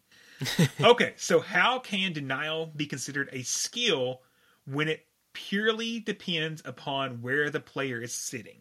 Okay, I will push back here now. Yes, internet plays a part in it, but if you have that consistent connection and you know what your connection's like, learning those timings and how to do it is still a skill. It is a skill to exploit game code and mechanics, you're correct, but it doesn't change the fact that they've taken the time to learn and perfect that particular movement in the game. Anything to add there, Daniel? Yeah, I mean, I think Lyles actually brought up, I think his internet connection when we were talking about this himself. And I forget, I think he has like almost the same speed as either you or Astro. He is faster. He has 1.5 gigabytes. Like, exactly. He has a huge internet pipe. Exactly. So like that's a huge benefit. I mean, like, but at the end of the day, like for me, like, okay, my internet's like, it's not like super speed, like either like Lyles or you guys, but you know, I know not to play, you know, when I'm out, you know, I know that, like, I know that I have to stay with a consistent, thing. And if you're a gamer, you know, this is not just like a new thing, you know, I'm not going to play, you know, if you're playing like a game like World of Warcraft, I always like to make sure that my computer's straight connected to the modem versus, you know, being wireless. So it affects in every game. So I feel like, I don't know. I feel like that's the one thing I may disagree on a little bit, but I can see his point on it for sure. Okay. And the point he adds in there, why should I be considered a worse battler just because I don't sing Star Spangled Banner at baseball games? That's so funny. First off, Fish, I would never say you're a bad battler. Oh, I mean, especially after what legend. He's a legend. That he tried to hide it because he didn't want to seem like he was bragging about hitting legend. Right. But he's a legend. So we'll brag for you. Yes. I agree. The idea that people try to use whether you can exploit, and I'll use the word you use, exploit these things as a good or bad battler is not fair. Good battlers understand timing. Good battlers understand matchups, moves, and a bunch of other different game mechanics, not just how to do one part of the game. So anyone that says that someone that can't deny a fast attack right now is a bad battler doesn't know what they're talking about. So yeah, I can agree there. He said, for the health of the game, fast move denial needs to be fixed. You can still sneak moves to your heart's content, but it should be a basic standard of the game, not a sneaky trick that Americans, hey, it's not just Americans, can use to flip a match. That's fair. So, yeah. And that is what Niantic has said they're doing in the dev diaries. They're doing a couple things around it, and they're still testing it, which is the reason that this next season is going to be different, is so they can go and start to fix some of those issues. Now, what's really interesting here is they're also talking about adding additional sync points into the game, because they've apparently found that some moves like Dragon Breath actually cause more desync and latency the longer you're using them, because they're just so quick that the Niantic servers can't keep up. That was actually something mentioned in the dev diaries. Interesting. I actually didn't read that part, but it makes sense now that I think about it. So, yeah, I think all that's good. Fish, you have changed my mind. I agree with you. What in the end, what needs to happen is consistency. This is something that Caleb was talking about, Speediest Chief has talked about, is if sneaking a fast move should be part of the game, then let's keep it in the game, but make sure everyone's able to sneak correctly. I agree. And you notice I never talked about fast move denial as part of my idea of fast move sneaking. So I also understand that denial shouldn't be part of a game. Sneaking, absolutely. If I'm synced up Talonflame v Talonflame, I should be at a slight disadvantage for throwing first, unless we're trying to throw at the same time for CMP. But I also, my opponent should get that advantage back and be equal when I go to throw my move. So I can agree to that. Good discussion point, Fish. You didn't completely derail us at all when I seen that question today. Yeah, right? I was totally wouldn't have done that. Yeah, you should, Fish. You should absolutely be singing the Star Spangled Banner. It's just such a good song. And also, we don't really sing that at base. I mean, you sort of do before the game starts, but it's really the Take Me Out to the Ball Game is the better representation. If you're going to trash on Americans, at least trash us with the right song. Come on. Oh, that's good. That's GBL. Nothing else to discuss? What? I wish. What? Was there something else I wish, though. That's GBL? It. Ever catch yourself eating the same flavorless dinner 3 days in a row? Dreaming of something better? Well, HelloFresh is your guilt-free dream come true, baby. It's me, Keke Palmer. Let's wake up those taste buds with hot, juicy pecan-crusted chicken or garlic butter shrimp scampi. HelloFresh. Stop dreaming of all the delicious possibilities and dig in at HelloFresh.com. Let's get this dinner party started. Hiring for your small business? If you're not looking for professionals on LinkedIn, you're looking in the wrong place. That's like looking for your car keys in a fish tank.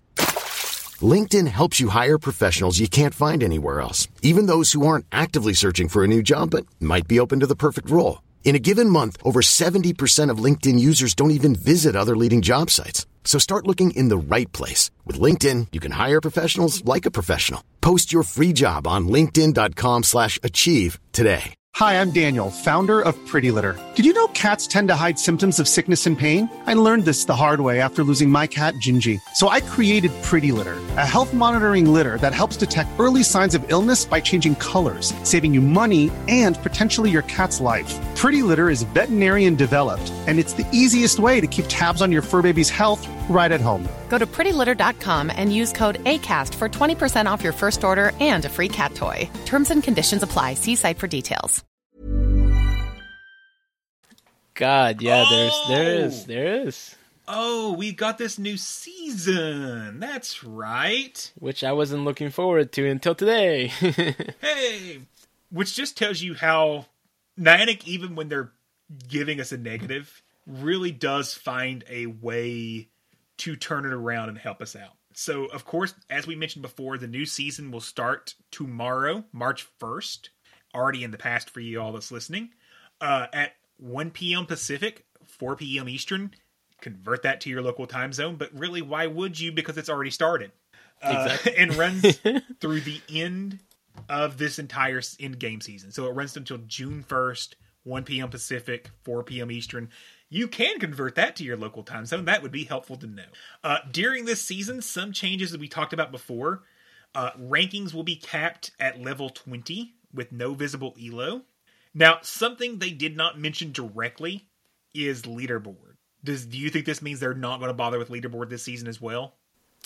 Personally, no, I don't think they are. I don't feel like there should be an incentive to run it with no visible ELO, because then you're going to have visible ELO at that point. Yeah. Season 5, they did, though, if you remember. They did? Yeah, that I don't remember. Oh, yeah, they did. I do think they should take it down for the season, especially considering they're specifically saying this is to fix issues. Let them take time to fix the issues. Cups are going to rotate weekly. We are going to walk through the weekly cups in a few minutes. We will test new Go Battle Day formats and reward structures. I think this is part of what piqued Dino's interest here. No attack changes. We talked about this already. And rankings for Season 10 will determine the registration for Worlds, Regionals, etc., etc. So let's jump into the actual season here and let's start talking about more specifics. We're going to start March 1st through March 8th, Great League and Johto Cup. So pretty much we're just going to continue what we're doing now for another week. How do you feel about Great League Johto Cup combo? I mean, it's gonna be. I'm gonna be honest with you. This is gonna be the time where I'm gonna try like Pokemon that I haven't ever tried before that I have been trying to use but never got a chance to. That'll definitely be in Great League, you know, and obviously I'm not going to use any dust for this, you know, considering the challenge that we have in the Discord. So yeah, I mean, I don't mind it. So it's only 1 week. It's not 2 weeks, so it's not too bad. Cool. Okay. March 8th through the 15th, Ultra League Premier Classic. Definitely going to catch me in the Premier Classic, and I don't mind it either, just because, again, this is... Ultra League Classic is one that I actually enjoy playing myself. And I have done some testing, even with Reggie Steele. My team seems to be still working in Open Ultra. So I'll probably be jumping into Open Ultra. And let's be frankly honest, with the fact of a couple things that we're going to talk about, it should be pretty easy to already be ranked 20 by this time. So exactly. Those are Tapu Koko encounters for you. Okay. Starting March 15th through the March 22nd, Master League and Love Cup is already coming back. God help me. Why does this have to come back so quickly? Yeah, that's so crazy. I feel like they should have put a little bit more towards the end. You know, we just played it. Yeah. Good news is for this week, you're getting 3 times Stardust for the wins. Yeah, for the wins. Not set rewards specifically for wins. March 22nd through the 29th, Great League. And Dino, are you ready? Little Jungle Cup. Woo! This is the cup I think you're the only happy person in the entire world. No, this is not true. There's at least 2 more people in the Discord. But yeah, no, I think this is the cup. It was either this one or the Element. I think there was an Element Little Cup, no? Yes, there is. So I think that's coming up soon-ish. Yeah. March 29th through April 5th, Ultra League and Catch Cup. So I would love to play Catch Cup, but I need to save dust, so I need to stick to Ultra League, unfortunately. You can try my team out, didn't you? That is true. Actually, that would give me a chance to get to build. Oh God, never mind. Never mind. You can try it with a Charizard in the Talonflame slot. Yeah, we'll see. Yeah, it won't be as good, but it may work. Yeah, it doesn't matter. It's gonna be for fun. Yeah, April 5th through April 12th, Master League, and Halloween Cup is coming back again already. Nice, that one I don't mind. Yeah, 3 times Stardust again for wins. April 12th through April 19th, Great League and OG Little Cup. AKA the Bronzor Cup. This is from season 5. God, I hated this cup with the passion. You got your Bronzor Dino team ready? Oh, fuck no. I'm sticking to Great League. You will not find me in Little Cup. Let's just be frankly honest. Okay. April 19th through the 26th, Ultra League and Retro Cup. Do you remember what Retro Cup is, Dino? I do not, actually. That was one thing I was going to be like, Retro Cup. No dark, no steel allowed. No dark, no steel. Yeah, I don't know if I did play that cup, actually. So it might be fun to play. AKA the Hypno Cup. Oh, that cup. Yep, I didn't play that. I didn't play that crap whatsoever. I may jump back into that now that Trevian exists. Because I really think Trevian will be a hard check. There we go. It's actually going to be new Pokemons. Yeah, new Pokemons to be playing. Yeah. Okay. April 26th through May 3rd, Master League, and the Kanto Cup is coming back. And this is where we can use Sandslash. A Alolan Sandslash with Shadow Claw will be really good here. Yes. Really, really good. Also 3 times Dust. Whew. May 3rd through May 10th, Great League. And the original custom meta from Niantic, the Flying Cup, is coming back, the one... a.k.a. Aerodactyl Cup. Yep, that's the one. I built a Shadow Aerodactyl. You better believe I'm playing that cup that week. Oh, hell yeah. Because I have no other use for that stupid Pokemon. Yeah, Zapdos was popular. I think Mantine was pretty popular. But it really... Aerodactyl or Shadow Aerodactyl was on every single team. I hated that thing until I built one myself and decided to go with it. Yeah, no, I'm going to definitely be running. Guys.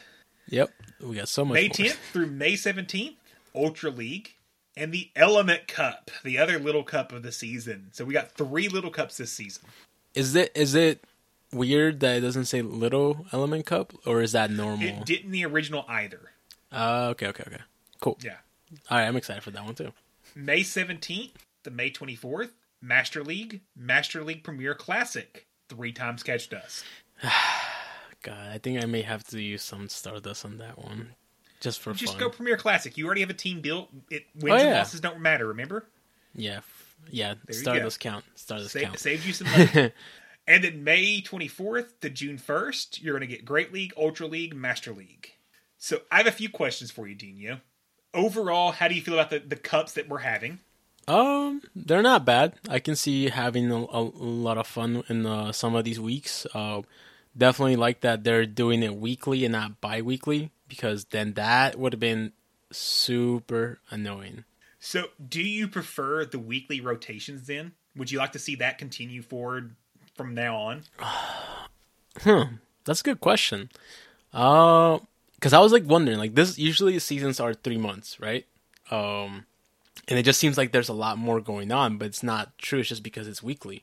So I don't know. I mean, I feel like people may not like the change. I don't mind it now, but it definitely be interesting to see if they implemented that to next season. That might be actually a thing that they might roll over. I will tell you, as a host of a PvP podcast, I like it. It gives us something to talk about every week, because that is true. Right now, I kind of agree. The meta gets stale by the end of the second week. You're kind of ready for that next rotation to come. I think you're going to be quick hit rotations, and you're going to constantly be having something new to learn. I think it's a fun challenge. I'll be honest. I feel like the weekly rotations may actually make you a better battler.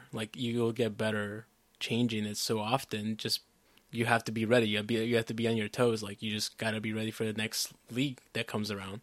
Yeah, I'm actually excited about it. I think it's going to make it for a much more fun play style throughout the season. We're also...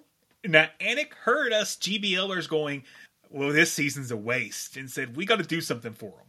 And they're giving us a timed research ticket called Battle. Now, here's the number one thing about this timed research ticket. It costs you exactly 0 cents. It is a free research ticket for the interlude season, as they're calling it. So this timed research will keep track of your overall victories throughout the season.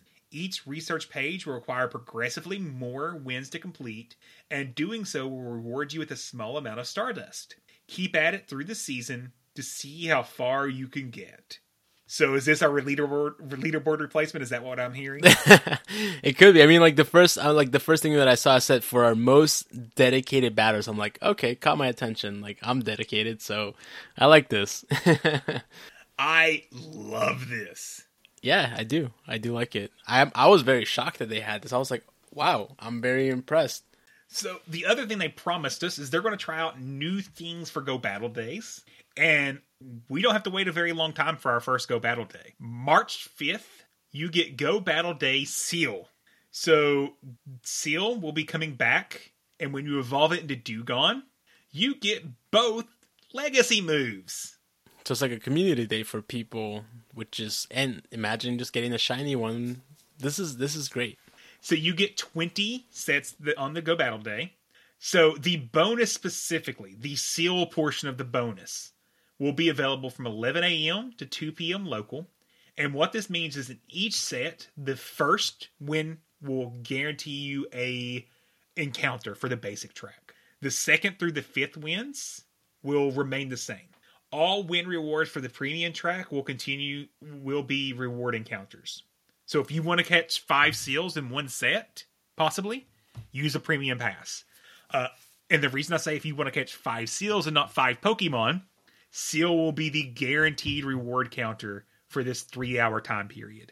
So if you're Definitely. Looking for other things, hey, look at there. Now we get seal.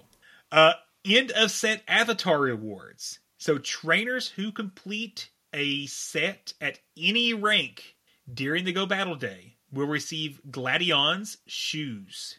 Okay. Also important to note, if you hit rank 20 already, you don't get a second pair of shoes. You just get your one pair of shoes. Active leaves will be Great League and Johto. Now. Doable. doable. I mentioned earlier, Dino, that it's a very good possibility that people will have already hit rank 20 by this day. So I'm sorry if you're listening to this in the past. Maybe Dino and I will have Artemis send out a tweet for us tonight. If you are not pushing for Legend or a new rank up, etc., etc., remember, you are being given 20 sets tomorrow, March 1st, as well. They have confirmed that those 20 sets can be used from 12 midnight to 11:59 p.m., which means you can battle 20 sets in Season 11. Technically, 21 sets in Season 11. If you bank a set tonight and then do all 20 thereafter, you'll already be a large portion of the way to rank 20. Do your normal sets through the other days. By the time you get another 20 sets on Saturday, it should be fairly easy to hit Legend by that point. Or not Legend, but rank 20 by that point. And we apologize if you missed the announcement we make. Maybe while I'm talking, Dino can start to text Artemis real quick to tell him to send out a tweet about it. Yeah, that should be a good idea. Yeah. Okay, so I'm going to talk about the next one. Go Battle Day, Beginner's Paradise. I love the names of these. Sunday, April 17th, from noon to midnight, of course. Or from midnight to midnight, not noon. With the beginner-friendly Great League and Little Cup active, XP from the timed research will be available. An avatar item for up for grabs.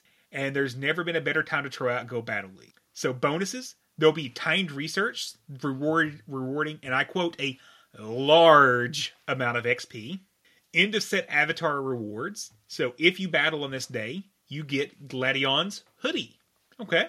And active cups will be Great Lead and Little Cup. If you want to get through 20 sets this day, don't go into Little Cup. Because when you get Bronzor v. Bronzor, you're burning 6 minutes of your day. Would you agree with that, Dino? Yes. That matchup, if you never played Season 5, we're telling you right now, that is worse. Almost like I can compare it to Chansey versus Chansey almost. Like Chansey versus Chansey was better. At least you're not hitting each other for non-super effective damage. Exactly. All the time. So yeah, that was very annoying. And yeah, just don't play Little Cup unless if you want to suffer. Yeah. We get another Go Battle Day. This one's the one that Dino's the most excited for, I assume. The Mega Stardust Surprise. Has to be said that way. Yeah. Sunday, May 29th, all day. Bonuses, 4 times Stardust for win rewards, and a Mega Surprise. We don't know what that is, of course, but I'm assuming more Stardust. I hope so, yeah, for sure. Trainers who complete a set during this day will get Gladion's pants. So you get the entire Gladion's outfit without ever actually reaching rank 20. If you battle one time, one set per Go Battle Day, you get the entire in-game outfit. That's so easy. Nice. So even if you're not a battler, that's easy. Yeah, if you want different free clothes, for sure, do this. Active Cups, Master Ultra Great League. So it's a dealer's choice there. Also, season reward encounters. So guaranteed at rank 1, you get a Crobat. If you haven't done PvP, Crobat in Ultra League is a menace for Ultra Premier Classic specifically. Also, if you reach rank 20, you are guaranteed Pikachu Libre. However, and this is, in my opinion, a very good note, Shining Pikachu Libre will not, I repeat, will not be available during this season. Do you think that's fair? I feel like that's fair. I think that's awesome. I feel because a lot of people, I saw 2 people local, they were mad about it, that it was not going to be shiny. And I'm like, it's not a real season. I don't know what you expect. It gives the people that have really grinded to get the legend and earned that shiny some exclusivity that they deserve. Especially when we talk a little bit more about some other things that's going on with this season. And I want Dino's opinion. Okay, now let's get through this encounter list. Lord help us, this is a long encounter list. Rank 1, your possible encounters are Clefairy, Mischievous, Metatite, Drillbur, Picky Peck, and Yungoos. Any of those jump out to you? Jilber, for sure. Mm-hmm. Meditite. Mm-hmm. Clefairy, because, I have XL. Clefable. And I was going to say originally that the new bird, but now that you told me that, I'm very disappointed. But yeah, we're going to jump into that after we get through the actual GBL season. Let's talk through the new Pokemon, their moves. Yeah, and I guess people will see... to be focusing on. Yeah, and then people will see why I'm not saying anything about Young Goose, so... yeah. Rank 6, Porygon, Minfu, however you want to say it, Rowlet, Litten, Popplio. Thoughts on rank 6 rewards? I just wanted the stars because they're new, but, yeah. That's about it. Everything else, Porygon. Porygon has play. It has play. We've seen it do fairly well in some cups that we've had recently, just for fun, like Zap Cannon, people and screenshotting and stuff like that. But besides the starters, nothing really jumps out. Rank 11, Feebas, Cranidos, Frillish, Phantom. This is not a bad rewards here. That would 100% Frillish and Phantom. 100%. Can we substitute Cranidos for Sheldon, please? And this would be a perfect reward tier. Yeah, 100%. Or at least put it in the next one. And so for those that are like, Feebas, oh lord, why would you be accepted? Milotic is actually pretty good in Master League Premier Classic. Yeah, and I like the shiny of it, so... it's a good shiny that I think I don't have still. Or maybe I've just gotten recently. Yeah, it's a good shiny. Rank 16, Larvitar, Scraggy. So, can't talk there. Scraggy, Rufflet, Rockruff. Nothing outside of Scraggy jumping out to you? I mean, Rockruff, but... yeah, I was wondering. Which means you technically never have to raid for a Rockruff. Play your GBL sets, and you could get Rockruff. Huh. This is... I mean, Scraggy, people still want the XL. I don't know how often the chance of getting a Rockruff is, but if you're playing, this is a good chance for sure. And then you can get the shiny of it, so that's awesome. Yeah. And then rank 20, of course, it's the 5-star raid boss as always. Overall, there's only, I see, 1, 2, 3, 4 that are kind of duds for me in this entire encounter table. Yeah, no, there's definitely more usable Pokemon. I kind of want to argue that I would prefer, like, Drillbur or Meditite instead of Larvitar. For sure, because I need those candies personally. Mm-hmm. Yeah, but my duds, I'll call myself out: Mistrevis, Minfu, Larvitar, Cranidos. If I get those 4, I'm not going to be happy about them. Everything else, it's not solid. Too bad. It's solid, yeah. So overall, not too bad. But we're not done with the GBL season still. So we had a nice debate on, do we believe they'll give out a season pose? And I think a lot of the legends were kind of, please don't do that. It will cheapen our poses. But I also get that people want an animated pose. So, and you still have to battle. It's not like you get to rank 20 without doing anything. It takes time commitment to get to rank 20. So if you get to rank 20, any trainer that gets to rank 20 this season, in addition to getting the Gladion shoes, pants, and hoodies that you're going to get from Go Battle Days, you'll get Gladion cuff earrings, as well as an animated Gladion pose. If you don't know who Dick Gladion is, he is the leader of, or the enforcer, technically, of Team Skull in Sun and Moon. Dino, you've seen the pose today. How do you feel about it? I wish this was the pose from last season. From the current exactly. Season. Couldn't what the hell? This season be walking around and then last season gave us this. What the hell is this? Like, you saw it. Like, this is actually a pretty cool pose. Like, compared to just walking like. Oh, come on, Dino! Like we're on video. You got to do it. I seen you getting ready to, and you stopped. Go ahead. No. But this it's a very cool pose. Like, what? Like, I don't understand why they give you like this cool pose for this, and we get like just like a walking normally. Pose. I mean, like, the clothes maybe were kind of cool, but this pose is definitely a lot better. I actually prefer these clothes better too. Oh, so that's even, yeah. So I was gonna say, I was like on the fence about the clothes because I do like the little spike thing that they have on the shoulder. Oh, actually, no, it's all over. Yeah. Yeah. I like the clothes. I like everything about this. Oh, also, at rank 19, you'll get an elite charge TM. And you'll receive an elite fast TM at the end of season reward if you make it to rank 20. So there's a good chance that I'm going to have 4 elite charge TMs by Saturday. Especially if you don't use any because you said you're not building. Exactly. So you can come out of the season with 5 or 6 elite charge TMs, depending upon the other events this season. See, this is why I got excited today. I was very excited now. I'm not too mad. Yeah, as I was before. And like I said, I appreciate them letting us know early last week about the fact that this was going to be a quote unquote off season. I actually like the name of the season, the interlude season. Hey, that's creative. Cool. I like it. I was going to say, pretty creative. I actually was originally kind of meh on it. I'm pumped. This season seems fun. Yeah, it's not going to be as competitive, but it just seems like a good time. That's kind of, that was my thing. Like, I thought that, they weren't going to, keep us entertained. That it was going to be a very boring 3 months. And that's kind of like why I had low expectations. And they proved me wrong, and I'm happy they did, because I'd rather be wrong than be right. So I'm very happy with the news that we got today, for sure. Yeah. So speaking of news today, we should also start to talk a little bit about these new Pokemon.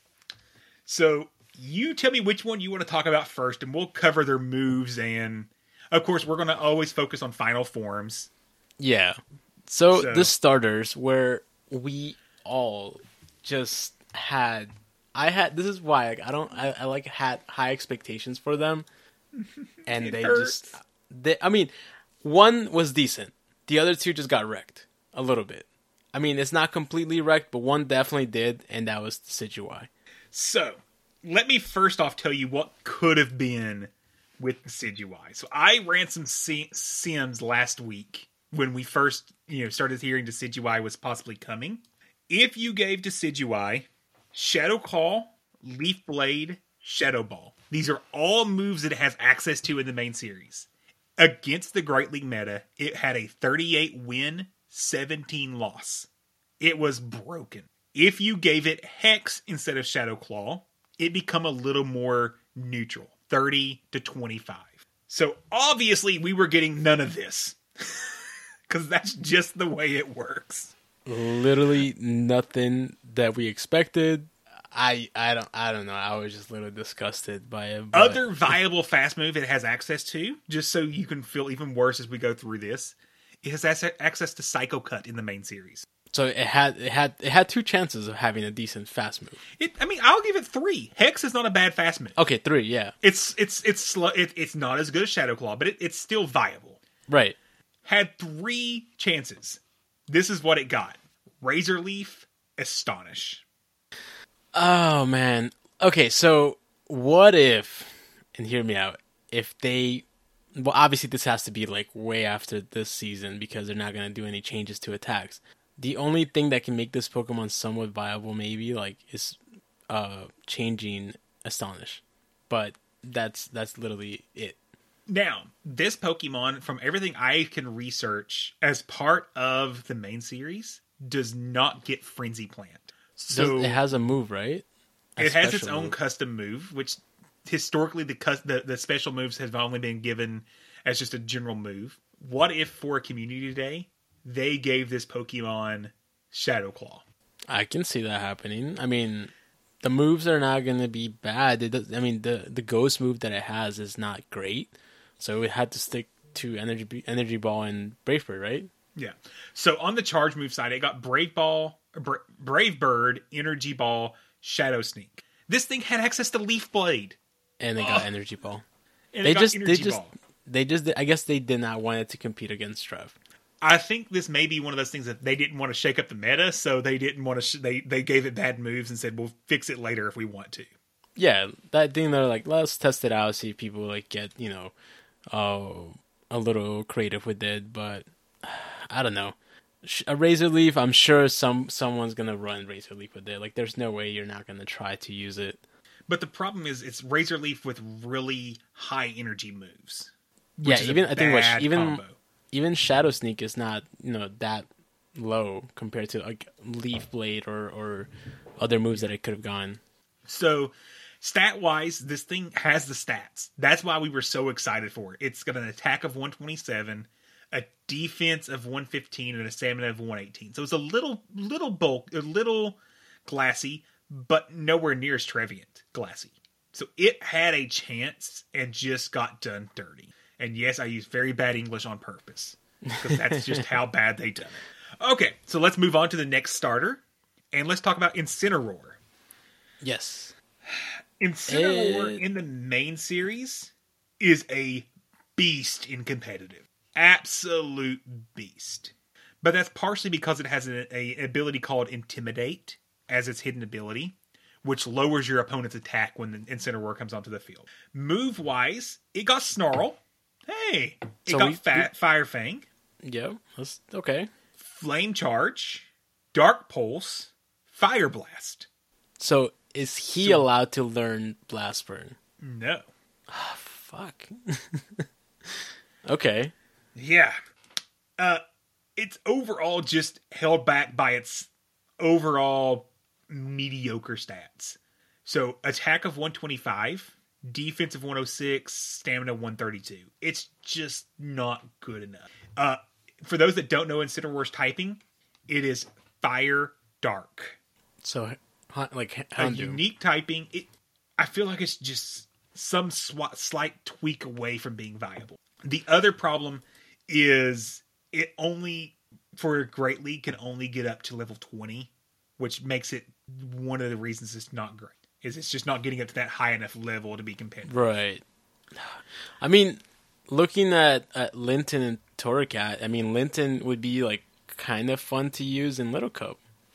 Yeah, I could see that.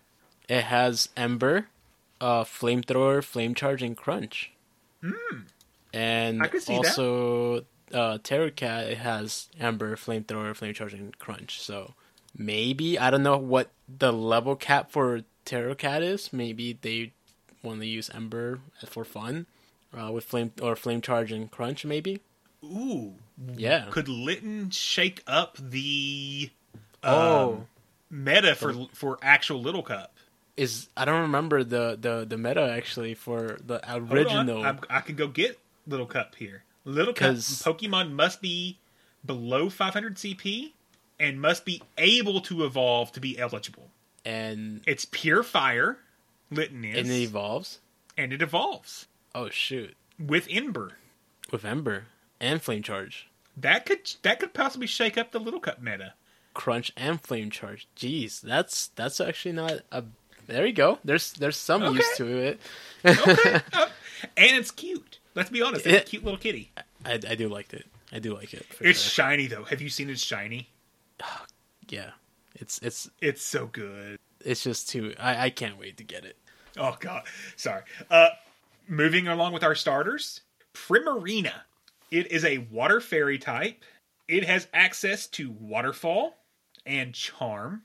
However, it is strictly held back because of its fast moves, or charge moves. Moonblast, Psychic, Hydro Pump. So based on its moves... What other water Pokemon does it remind you? With Waterfall, Psychic, and Hydro Pump in Love Cup. Slowking. Slowbro. Well, I was more referring to Alola Mola. Oh, Alola Mola, okay. Yeah. It has the same moves as that, but the difference is it has this charm. And it has zero bulk comparatively. Yeah, exactly. A defense of 116, stamina of 110. So it's just not as bulky. However, Charm can be good in Love Cup. Yeah, and I was going to say, maybe this is a Pokemon that would be better like in Ultra League or possibly Master League.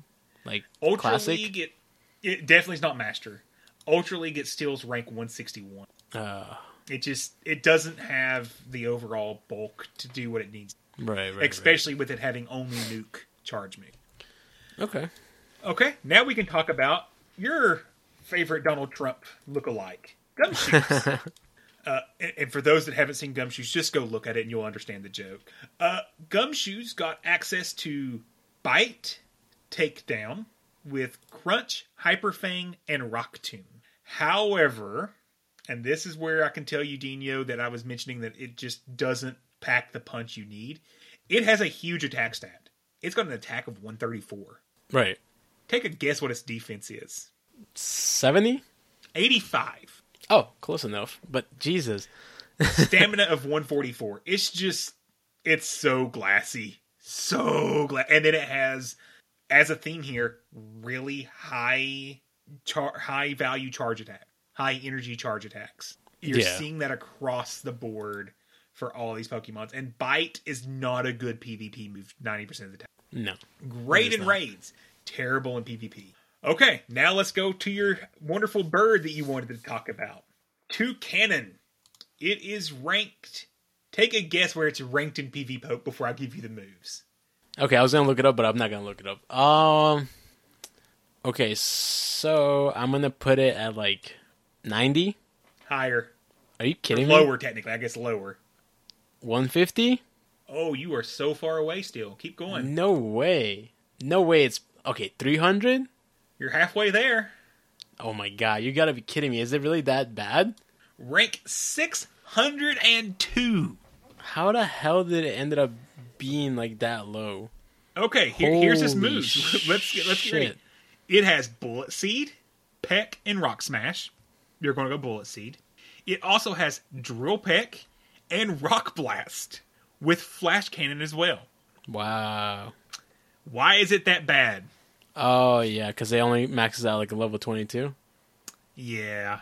It's got an attack of 137, defense of 96, and stamina of 122. And to be frank, the Pokemon that it's going to beat, you've got better flyers to beat it with. Yeah. Oh, man, that's unfortunate. So this probably would be like a better Pokemon maybe on like cups. A Sylph, like, yeah. A Sylph Cup. But it's a flying Pokemon that loses to Medicham. Oh yeah, I can 100% see why, because of the fast move that it has. So yeah. It also the wins it picks up are actually really good wins. It picks up Trevenant, Jellicent, Toxicroak, Swampert, and Copperegus. But it's just let down by the simple fact of it doesn't have good moves. Or it doesn't have enough bulk. We talk about that all the time. Lack of bulk. Yeah, I can see that too. Like looking in Ultra Premier Classic where it's the highest rank out of all the leagues that it's in. It's at rank 247. And even then it's losing against Gallade, which is a fighter. It's losing to Shadow Snorlax, which... You know, Shadow Snorlax is using Lick, so it's also losing to Scavalier, so it's a lot of that's very unfortunate. I was kind of excited about this one. I was too, and I put it in the Discord. I'm like, ooh, and then I was like, wait a second, it's stats. Oh no! And then I started PvPoke updated, and my fears was confirmed. So let's move on and talk about Lycanroc. Now, keep in mind. To get PvP IVs for Lycanroc, you are going to have to trade. It is exclusive to raids, eggs, etc. So Lycanroc comes in two different varieties. We're going to cover the bad one first and talk about Lycanroc Midday. Lycanroc Midday has Sucker Punch and Rock Throw with Drill Run, Stone Edge, and Crunch. Where do you think it's ranked? I looked at it, unfortunately, and I expected that one to be bad. Like that, yeah. That is just horrible moves that it has. With Rock Throw, like there's barely any Pokemon. I think what Aerodactyl is only the one that's even good in Flying Cup because of that. So it's just horrible. Heavy damage fast move plus zero bulk equals bad Pokemon. It's unfortunate too, because I liked that Pokemon when I was watching the anime too. So, but Lycanroc has two chances at the Golden Apple here. Exactly. And the Midnight form, it got some moves: Counter, Rock Throw, Stone Edge, Crunch, and our second Pokemon ever to get Psychic Fangs has arrived. So you throw Counter, Stone Edge, Psychic Fangs on this thing, it's viable, and it's so viable that it is going to be ranked top 20 or top 30 in Obsidian already. Oh, wow. That is so a huge day difference. One changed the Obsidian rankings. It picks up wins over things like Regirock. So, hey, it's a very viable Pokemon. It also, because of the Psychic Fangs, really does well against any type of fighter. Even though it's weak to fighting, it's going to be able to fight back, and outside of Medicham, of course, and Scrafty. And the big difference here is just the overall bulk. So Midday, defense is 91. Midnight has a 101 defense. Stamina 123 versus Stamina 117. It just has more bulk. And we talk about it all the time in PvP. Bulk is king. We have two more Pokemon making their debut. One of them is a regional, and it is Comfy. It has access to a lot of moves, mostly because one of those is Hidden Power, which means it has access to all the types, but let's be honest, if you're using Hidden Power, you've already lost the battle. But it also has access to Vine Whip, okay? And Grass Knot, Draining Kiss, and Petal Blizzard. It has some decent moves, actually. Comfy's typing, if I remember, I think it's Grass Fairy. Let me double check that real quick. Oh, nope, Pure Fairy. Yeah. Why do they got to make everything in Gen 6 and 7 look like it should be grass and not make it grass? Yeah, I don't know. I was going to say it looked like grass to me and a fairy, but It's just straight fairy. It's straight fairy. So it's getting that same treatment as Florgus got as far as moves go, where It's a pure fairy type that has grass capabilities. Now, get ready for these stats. Attack is 116. Solid attack. Stamina, 105. Defense, 155. Okay. That's pretty impressive, but... That's Great League. That is the Great League defense. You take it up to Ultra League, the defense jumps up to 193. Oh, my God.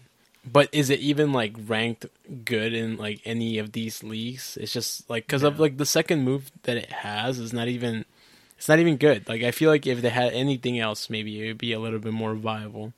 It's one move away. Exactly. So, if you go to Hawaii, catch them all, save them. One day we may get a chance for it. Yeah. And I was going to say, I did want to bring up one thing about Lycanroc Midnight, just because... we will be playing Ultra League Premier Classic in it. I don't know if you saw it. It's ranked 94 there. Oh. Yeah. Okay. It's the best league that is ranked like the highest in there. And I was very interested in that because like it's picking up wins against like Walrein, which it's, you know, something that you see a lot of. Snorlax, Charizard obviously, Muk and stuff like that. But it does still lose to Trev, you know, Venusaur, Escav, even Sylveon, but it has some play, which I thought I think that's something that a lot of people are going to be running in there too. Yeah.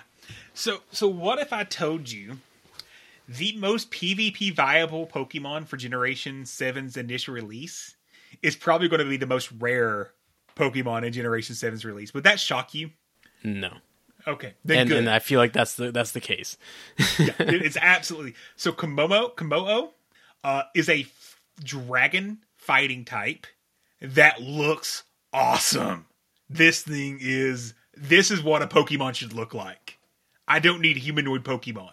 Give me a giant lizard dragon with armor, and I'm all about it. I am excited. I love this Pokemon. I've actually never seen this one. I've never actually look it up real quick. Go Google it. And this, yeah, and I see it. I see it. It looks really badass, actually. And I don't even see how this is fighting, but very awesome. It's got armor. I mean, it looks like it's a samurai. It's ready. Yeah. No, it definitely looks really cool. Shoot. Now, you ready for these moves? Dragon Tail, Poison Jab, Close Combat, Dragon Claw, Flamethrower. I'm already seeing the rankings on this, and it's already in top in a lot of the freaking meta. Great League, it's immediately ranked 22. Did you check Ultra League Premier Classic? I don't see it on my thing right now for some reason. It's number 6. Woo. Number 6 in Ultra Premier Classic, and it's. I mean, it gets. Obviously, it gets wrecked, you know, by you know, ice and the fairies, but it's beating a lot of Pokemon that are used a lot. So this is gonna be a fun Pokemon. I feel like it kind of reminds me. Master League Classic, it's ranked 29. Master League 2? Oh, okay.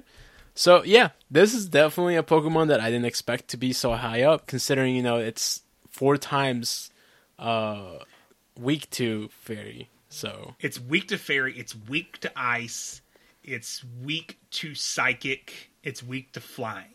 Yeah, it has a lot of weaknesses, but and other dragons, of course. Yeah. So, but it also resists. It has a huge list of resistances, and I think this is one of the reasons it's so good. Water, grass, fire, electric, rock, dark, and bug are all resistant. That is a lot. And I think that's why it makes it viable. This is going to be a fun Pokemon. I'm actually really excited looking at this now. And we'll be lucky if we see one in the first 3 months, even though it's listed as part of the wild spawns. Oh God, this is making me grind now. Is this Axu level of rare? I think so. I mean, I hope not, but I think it will be. Can you imagine when this thing gets a community today? I feel like it's already got great moves. It's already it has great moves. I don't know its potential moves, that what else it can learn. But the moves it has, Jesus, that's gonna be like Haxorus. Jesus. Except for it has a fighting type, so you're getting exactly snapped for that counter. Oh God, no, that's scary, dude. I think I'm okay. I might get overwhelmed. I am so excited for this. It looks cool. I will be honest. I don't care if as long as it evolves under 1500 CP. If I catch one, this is getting rare candies and it's getting billed. Stardust Challenge, I will lose. I already lost. I can't compete with Reyes. Let's be honest. None of us can. That is true. God. No, I feel like no one can. I mean, there might be a few people. I've seen like Cliff had freaking bunch of freaking dust. Yeah. So. Yeah, but I am excited for this. This is probably the one I'm most excited for, which also tells me I'm probably the least likely to ever see it. And then the other thing with this season that we wanted to mention is, of course, as we said before, is we're going to get our in Discord Stardust Collection Challenge going. You don't want to go over to Tapu? Oh, I forgot about Tapu. Sorry. Woo. There's a lot here. Because I was looking at Ultra League, and it obviously isn't going to be an Ultra League. Yeah, no, it's in I looked in Master League Classic, and probably I'm 100% sure if, you know, there will be those people that will have it for Open Master League. And yeah, so its moves. First off, typing. It is a electric fairy, great type. Sorry, Dedenne, you've had your time to shine. Move out of the way. It gets Volt Switch, Quick Attack, Brave Bird, Thunderbolt, Dazzling Gleam, and Thunder. Great moves. Really good moves. It's just super glassy. So I'm going to give you the Master League stats, and you know how much bulk exists in Master League. First off, its attack, through the roof. 222 attack. This is for open, right? This is for open. Defense, 164. Stamina, 157. And if you know anything about Master League stats, you're looking for 170s to 180s in defense and stamina. And that's a level 50, so... And that's a level 50. Jesus. And with Volt Switch, it is very prone to overtaps. And on a very glassy Pokemon, overtapping is the difference in a match. It will be hard to play. You guarantee you, because of its typing, you'll see someone build it. Because it's going to pick up wins against Lugia. It's going to pick up Yveltal. It's going to pick up Togekiss, Dragonite, Gyarados. But on the flip side, it's an electric Pokemon that loses to Kyogre. I saw that, and it loses to it badly. Which is crazy. Like, the battle rating for it is... I was very shocked how much I'm seeing it is. Okay, it's an electric Pokemon and a fairy Pokemon that loses to Registeel. It is resisting... everything Registeel's throwing at it, and it loses steel. Wow, that is true. Unless if it has Flash Cannon, which probably people are not going to be running anymore. Would be neutral, anymore. But even still. Yeah, so... that partially just tells us how broken Zap Cannon is. Yeah. Or how weak Tapu Koko is. Both? Why not both? Yeah, both. So the other thing I was going to mention In addition, for those of you that are in the Discord, you've already seen this. We're going to be having season challenges. I'm going to preview one of them right now on the fly. So give me a second. I actually have to launch the Discord because I closed Discord because it was a little noisy. Did someone post something? Have you not paid attention to the staff channel? No, I have not. Clearly. Seagull posted all kinds of them. I turned the wild bird loose. Oh my God. You did the thing. Was it under staff or PvP staff? Hold on. Oh God, Seagull, you talk a lot. Yes. So the question posed in our ears, I just realized you guys didn't hear that, was it's a fairy versus a steel. Ragey Steel's preferred moveset is no steel moves. Lock on, Focus Blast, Thundershot, or Zap Cannon. Focus. Oh, yeah, you already said that. Focus Blast. It's resisting both Zap Cannon and Focus Blast, and it still loses to Ragey Steel. Yep. Okay, so... challenge number one that we're ready to reveal today, and if you're in the Discord, you already have it. It is called It Takes Two. First off, all challenges in our Discord that we ever issued, you must be at least rank 15. So no going into rank 1 and beating up on the noobs here. We got to at least, put some effort to get there at first. It has to be in either GBL or Sylph, and you have to actually get the screenshot and or video of this happening. So for It Takes Two, we are going to require a video. To complete the challenge, you must win a battle against your Pokemon using only 2 Pokemon. So the third Pokemon is any Pokemon eligible for the cup that is 10 CP. This Pokemon is allowed to be used in battle as a third shield for all intents and purposes. So your 2 1,500 Pokemon and a 10 CP Pokemon versus their 3 1,500 CP Pokemon. You win that battle, you will be granted the It Takes Two badge. Wow, interesting. And that's the easy one. This was posted today? No, this was posted on 2/19, sir. Okay. I got to definitely look into that. But that sounds very interesting. This guy already has these crazy ideas. Yeah, so this will be one of many different challenges that we're going to issue throughout the season this season. So even if getting the Stardust wasn't enough for you, if the season sounds fun, if that's not enough for you, we're trying to give you some additional motivation here. Now am I done, Dino? Anything else here? Let me see. I think we were actually able to get everything, unless if somehow we did forget anything, but I don't think so. So... wow, I can't believe we actually got through, 12 pages of stuff. So now we just got to get through questions, and that only takes 45 minutes to an hour every show. Yeah. So let's jump over to the questions. You want answers? I think I'm entitled. You want answers? I want the truth! You can't handle the truth!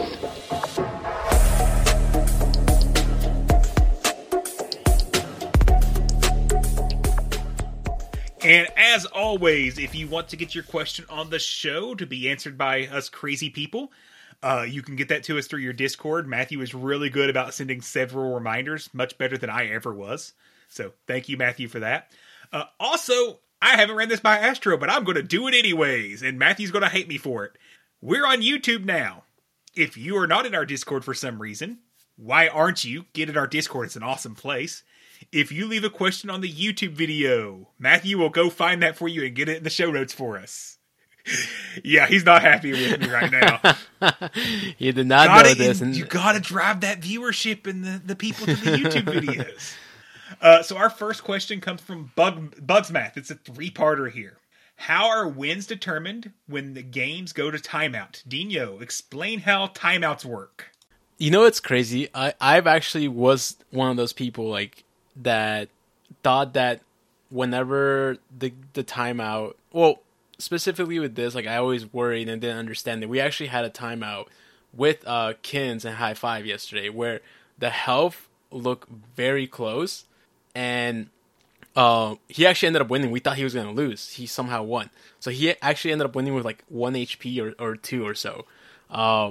So let's just say you happen to have 1 Pokemon versus their 2 Pokemon, even though if they're let's just say 5 HP each, the one that has the most Pokemon will win in the timeout.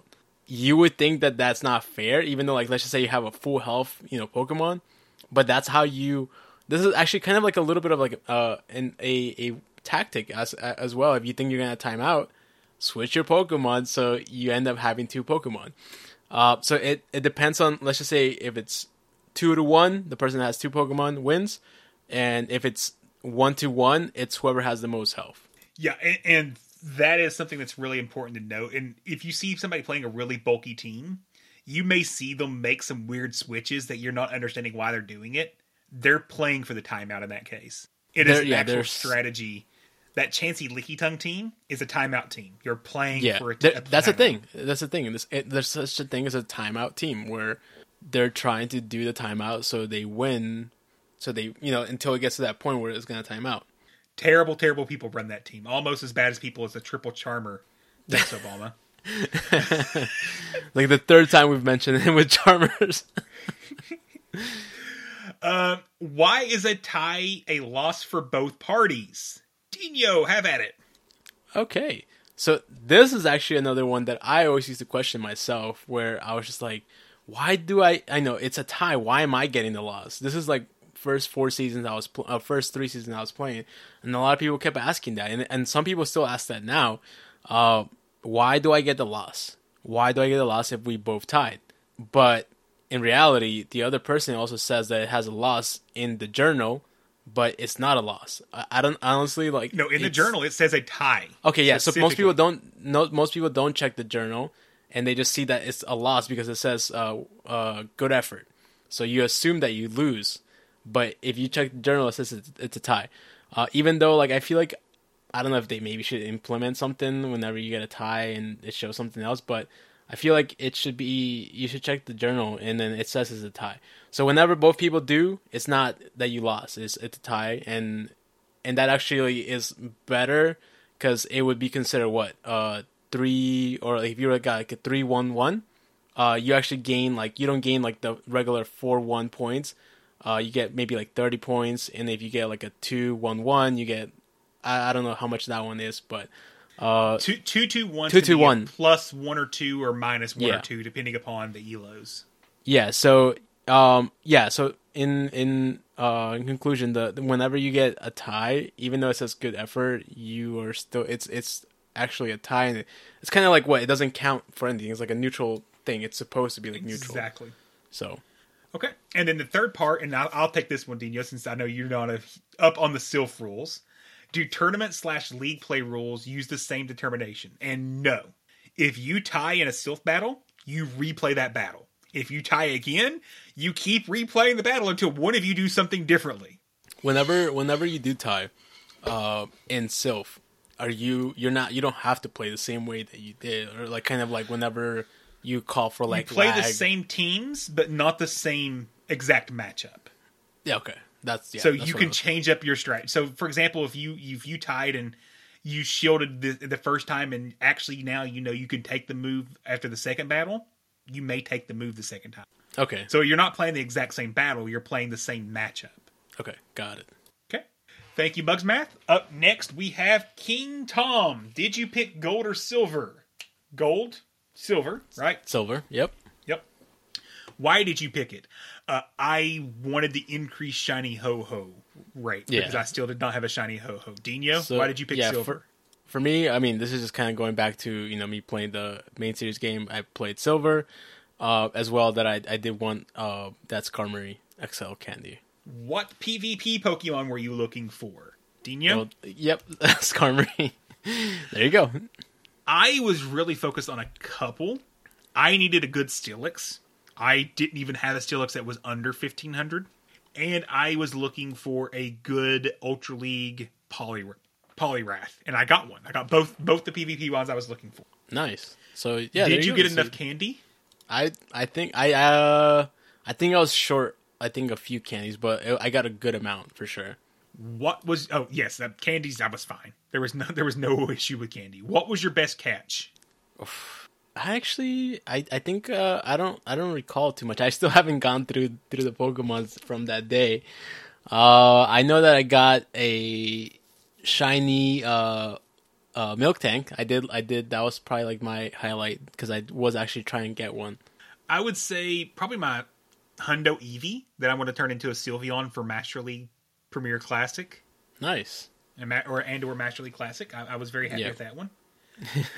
He also asked a whole bunch of WWE questions that I'm sorry, King Tom. I can answer some of these, actually. We watched some classic stuff, so I think we can answer some of these, and I'll just tell you when I can answer something, and I'll let you do the same thing. Which is better, SmackDown or Raw? I was always back and forth, just because when I always had a wrestler that get transferred every time to one and the other, so I kept going back and forth, but I do recall liking SmackDown more. Raw's the answer, and if you say anything different, you're wrong. Because it's the original. This is why I don't talk wrestling. Yeah. Who is your favorite wrestler of all time? Oh, I'm going to have to say The Rock.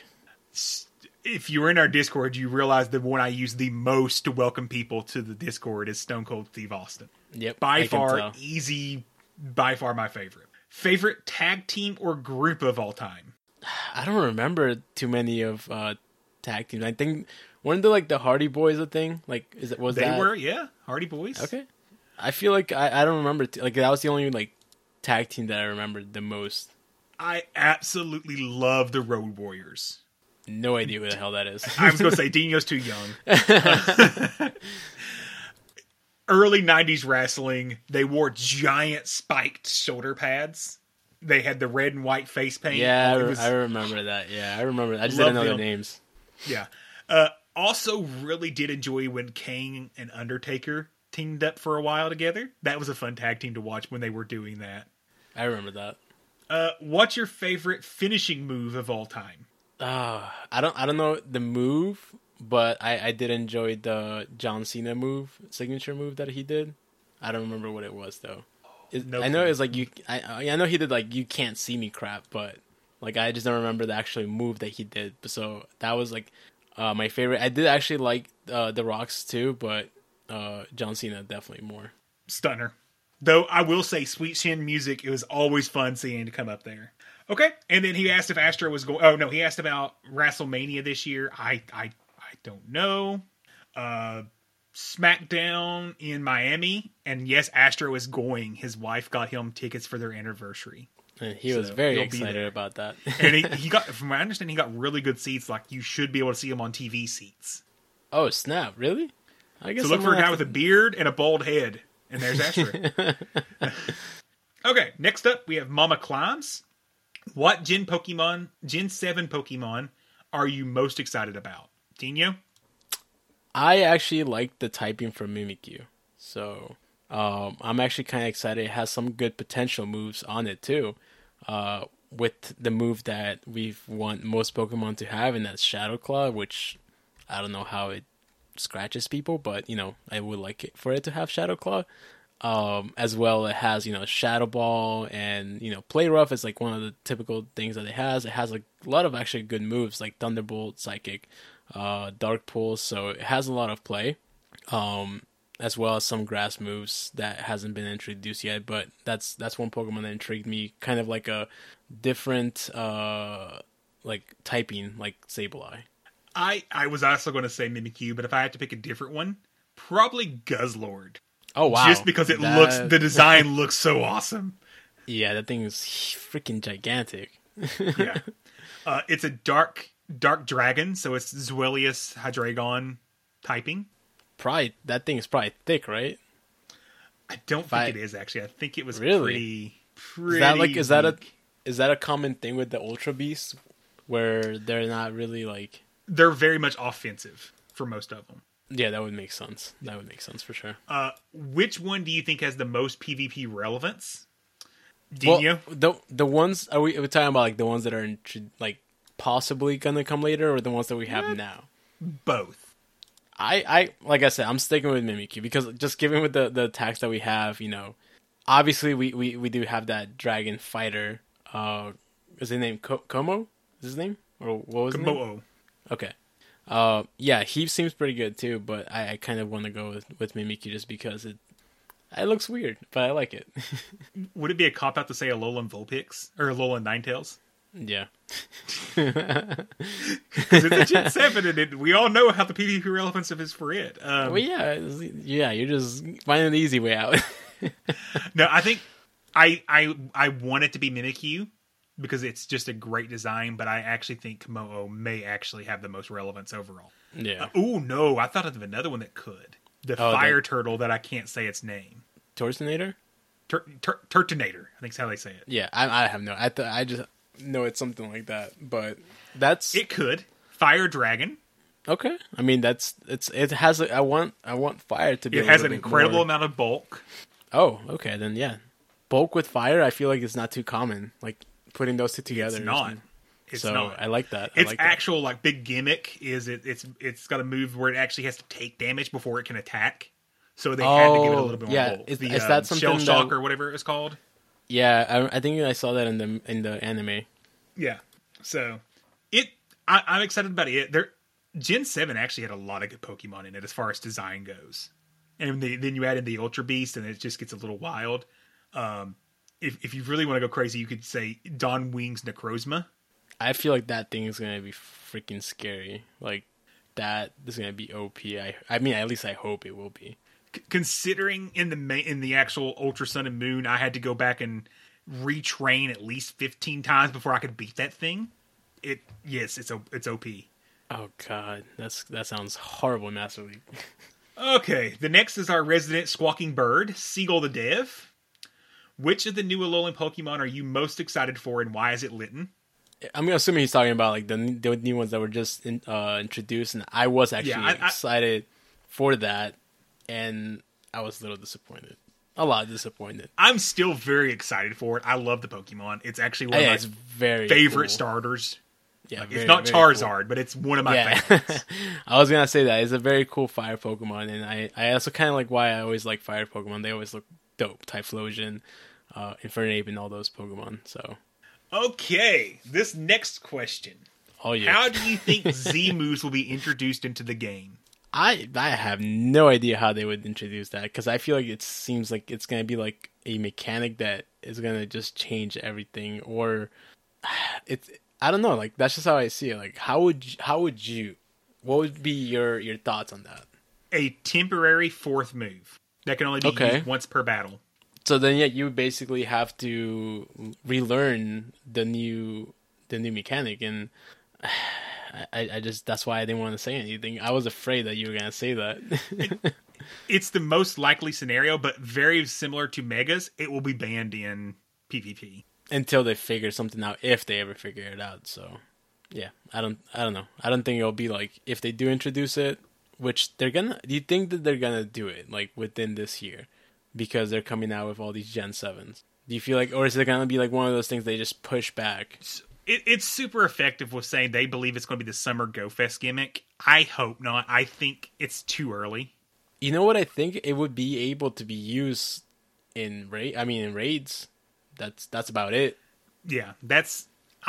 I think it's too early for it. We don't even have all the Mega Pokemon yet. We don't need to add in 18... Z moves plus all the custom Z moves per specific Pokemon. That's just too much. Headache. Yeah. Okay. He next asks, when are we getting Seagull on the podcast? In time, young one. In time. Patience. Maybe talk to our executive producer. He's the one in charge. Don't you know? Quit bugging us about it. We don't know what's going on. Which of the new Pokemon... for Generation 9 starters, are you choosing? Okay, quick question about that. I read something on Twitter earlier. Is there something with freaking, like, fusion in Gen 9 that I was reading? Nothing official. They're just making a joke out of it. Because the Fuecoco looks like it's going to be a Digimon when it's all said and done. And fusion is a big thing in Digimon. Yeah, that's why I was like saying like people were definitely like trolling for sure. I'm like, oh my god, please don't let this be a thing. So who you taking? Fuecoco, Spirito, or Quaxly? I'm 100% going with the fire Pokemon. With the crocodile. Absolutely Fuecoco. Yep. It's a little fire crocodile. How could you not choose that? It's like it's kind of ugly but cute at the same time. I like it. Now, Thanks Obama asks, now that Season 10 is over, what was your single favorite Pokemon to use? Favorite can mean whatever you want it to be. Shadow Snorlax. I will say I've actually grown to love Talonflame. I'm actually working on a Great League team with it now too, just because I've had so much fun with it. You know, it's crazy that we both picked the Pokemon that we both hit Legend with, like with a team included with it. Of course, isn't that how it always works? Yeah, it makes sense. Yep. Okay, we've been cruising through questions, so let's hit Clifford's Merc question and see how far we can slow down. So it's another great discussion question. So first off, Clifford Merc asks, why is there such a stigma in the community around spending money in Pokemon Go? Are any hobbies free? I can think of some inexpensive hobbies like basketball or soccer, but you still need to get a ball, shoes, gear. How competitive do you want to get? Gym memberships, league dues, etc., etc., etc. We're into quite a bit of money now, and I know there's this loot box theory floating around, but I disagree with it 100% because I know what I'm getting when I put an egg into an incubator. Stardust, Candy, Candy XL, and a Pokemon. I will transfer 499 out of 500 times.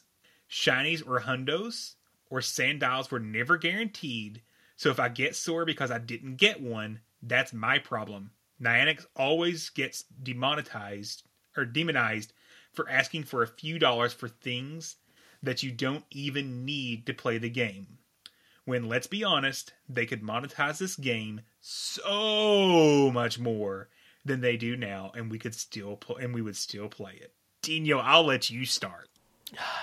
I think I agree. Like this game, like if Niantic wanted to, they could make it like so much better. And I know a few locals that have gone by just collecting coins from the gyms and not having to spend money. Like this weekend was the first time I actually spent more than, I want to say, $5 or even $10 in months or even like a year, because I tend to just also do the same thing where I just put a Pokemon into the gym and, you know, collect, you know, enough coins, you know, to get that community box, which is like 1,200 or 1,280. So I definitely agree. Also, like I don't. There is definitely, you definitely can play this game for free. I know that a lot of people that hatch a lot of eggs, they do have the advantage. I know a few of them, like I know that you had like 12, I don't know how many, it was like the 12 kilometers, like it was just like all filled out with that. And it was 12 kilometer eggs, yep. Yeah, 12, yeah. And I was just like, I can never do that. Like I was literally walking most of the time with just one incubator on Johto tour. Along with Artemis, I think he was also doing the same thing. So I don't know. Like I feel like most people do spend money on this game versus that they don't, just because they feel like they need to be competitive with this and get a lot of XL candies because that's how you get it with the eggs. So I don't know what your thought is on this question. So this is not a problem that's unique to Pokemon. First off, I will say Dino's absolutely right, and you're absolutely right, Clifford. They could monetize the crap out of this game. Just look at what they've done to Pokemon Unite. You talk about a game that's over-monetized. Unless you're putting in at least $40 to $50, you can't be competitive in that game. And that was an issue from day one for that game. So it's very easy to over-monetize a game. Secondly, though, this is a general issue that has come up in competitive games for all time since competitive real esports has really been a thing. And that's the idea of pay to win. And I think that's where a lot of the, you know, stigma comes around, is the idea that people are paying to win a game. In all reality, Pokemon Go is less pay to win, especially in Great League and a little bit of Ultra League, than most other games. Master League Open specifically, it's pretty pay to win there because you got to have legends that you have 296 XL candy. Yeah, for sure. But I think that's where your stigma comes in. And to be frankly honest, if you want to spend that money, spend that money. The other part where it comes in, though, I think as well, is just some of the bad communication and poor decisions Niantic has made. People struggle to justify giving money to Niantic. And then they want to, because they have a struggle giving money to them, they want to enforce their beliefs on other people. which is a cultural problem we have in general. So, look, I'll be frankly honest. I remember when there was an absolute outrage about the Mr. Mime event that was $8. You know what? I put that $8 into the game twice because I had no outrage into it. Because I seen that as a day I could go out, play a game I enjoy for 4 or 5 hours and have fun. I spend more than that when I go to the movies for 2 hours. Yeah. That's how I see it too. Like, that's how I saw it, like, this in the Johto tour. Like, I didn't even think oh, I'm giving Niantic money, all this stuff. Like, I was just enjoying, playing. That's just what it comes down to, I feel. Yeah. And don't let anyone ever look, we all will give you a hard time because we see your stable Clifford of Master League XL Pokemon. It's just jealousy. Let's be honest. We're all really jealous of it. What else can we give you a hard time about? Okay, good question. Next we have Graves, because you of course have to go change your name. Come on, man. Graves, you're killing me here. It's Graves. It's now Graves. I was thinking am I having something wrong with me? I saw his name, is this the same person? So, first off, Graves, I have a question back to you. Why did you change your name? I need an explanation. I expect it in the Discord, sir. And then he asked, first impressions of Generation 9. Dino? I feel like I expressed this, but I'm not gonna lie to you. So, the Pokemon itself, until I see, the Fine Evolutions, I'm not too much of a fan of, some of the way they look, especially the duck Pokemon, but I am happy that, we're still continuing, with a different, another generation, and seeing how long, Pokemon has been going on for, and just really happy that it's continuing like that. Did you actually watch the full trailer, at least, for Gen 9? Sure. Okay, he's lying. Go watch it and come back next week with feedback. I will do that. So, what are your thoughts since you clearly watched it? It is a graphical leap forward. The fact that they're going open world is a giant jump forward, and I think it's overall a absolutely impressive thing. I hope that what we see in the preview carries forward, but it could very easily be screwed up as well. Okay.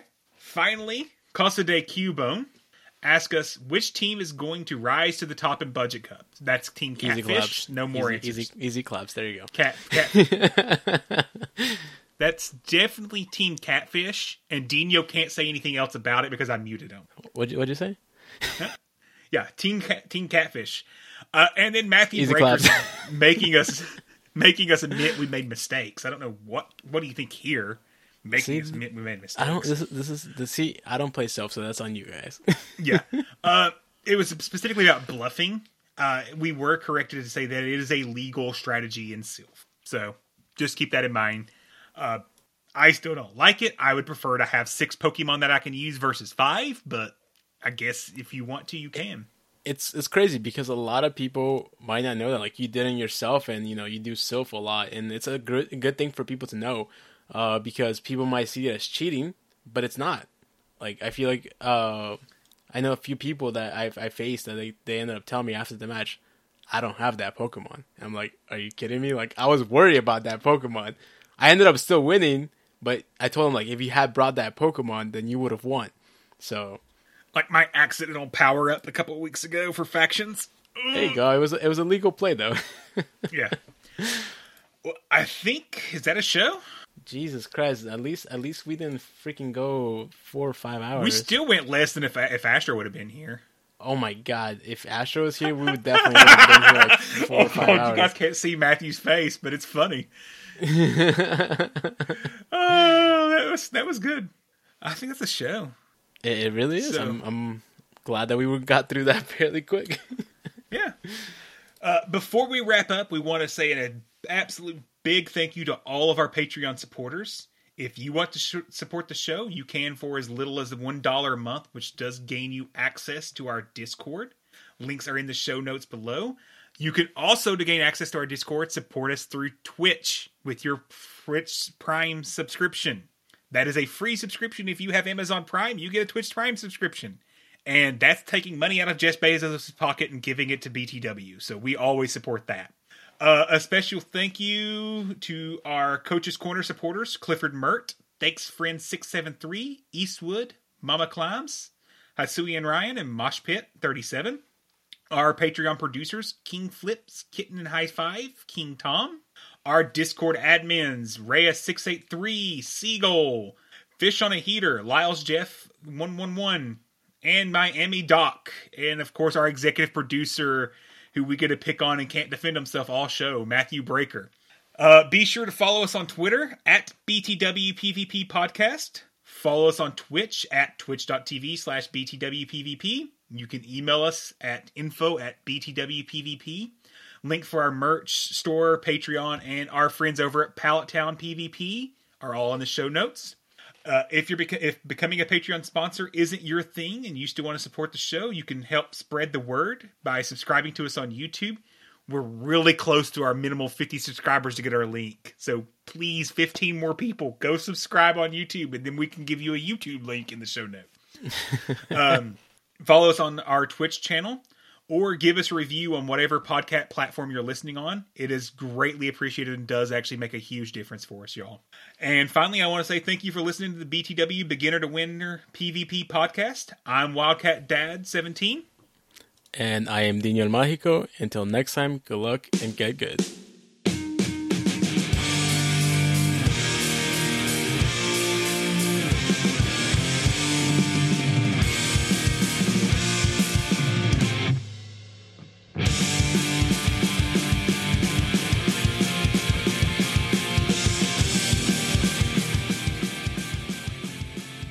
Than 3 hours and it's not midnight. What world are we going on? I'm very shocked. I am too. I talk fast is the problem. That's okay. Yeah. Even when we're on a budget, we still deserve nice things. Quince is a place to scoop up stunning high-end goods for 50 to 80% less than similar brands. They have buttery soft cashmere sweaters starting at $50, luxurious Italian leather bags, and so much more. Plus, Quince only works with factories that use safe, ethical, and responsible manufacturing. Get the high-end goods you'll love without the high price tag with Quince. Go to quince.com/style for free shipping and 365-day returns.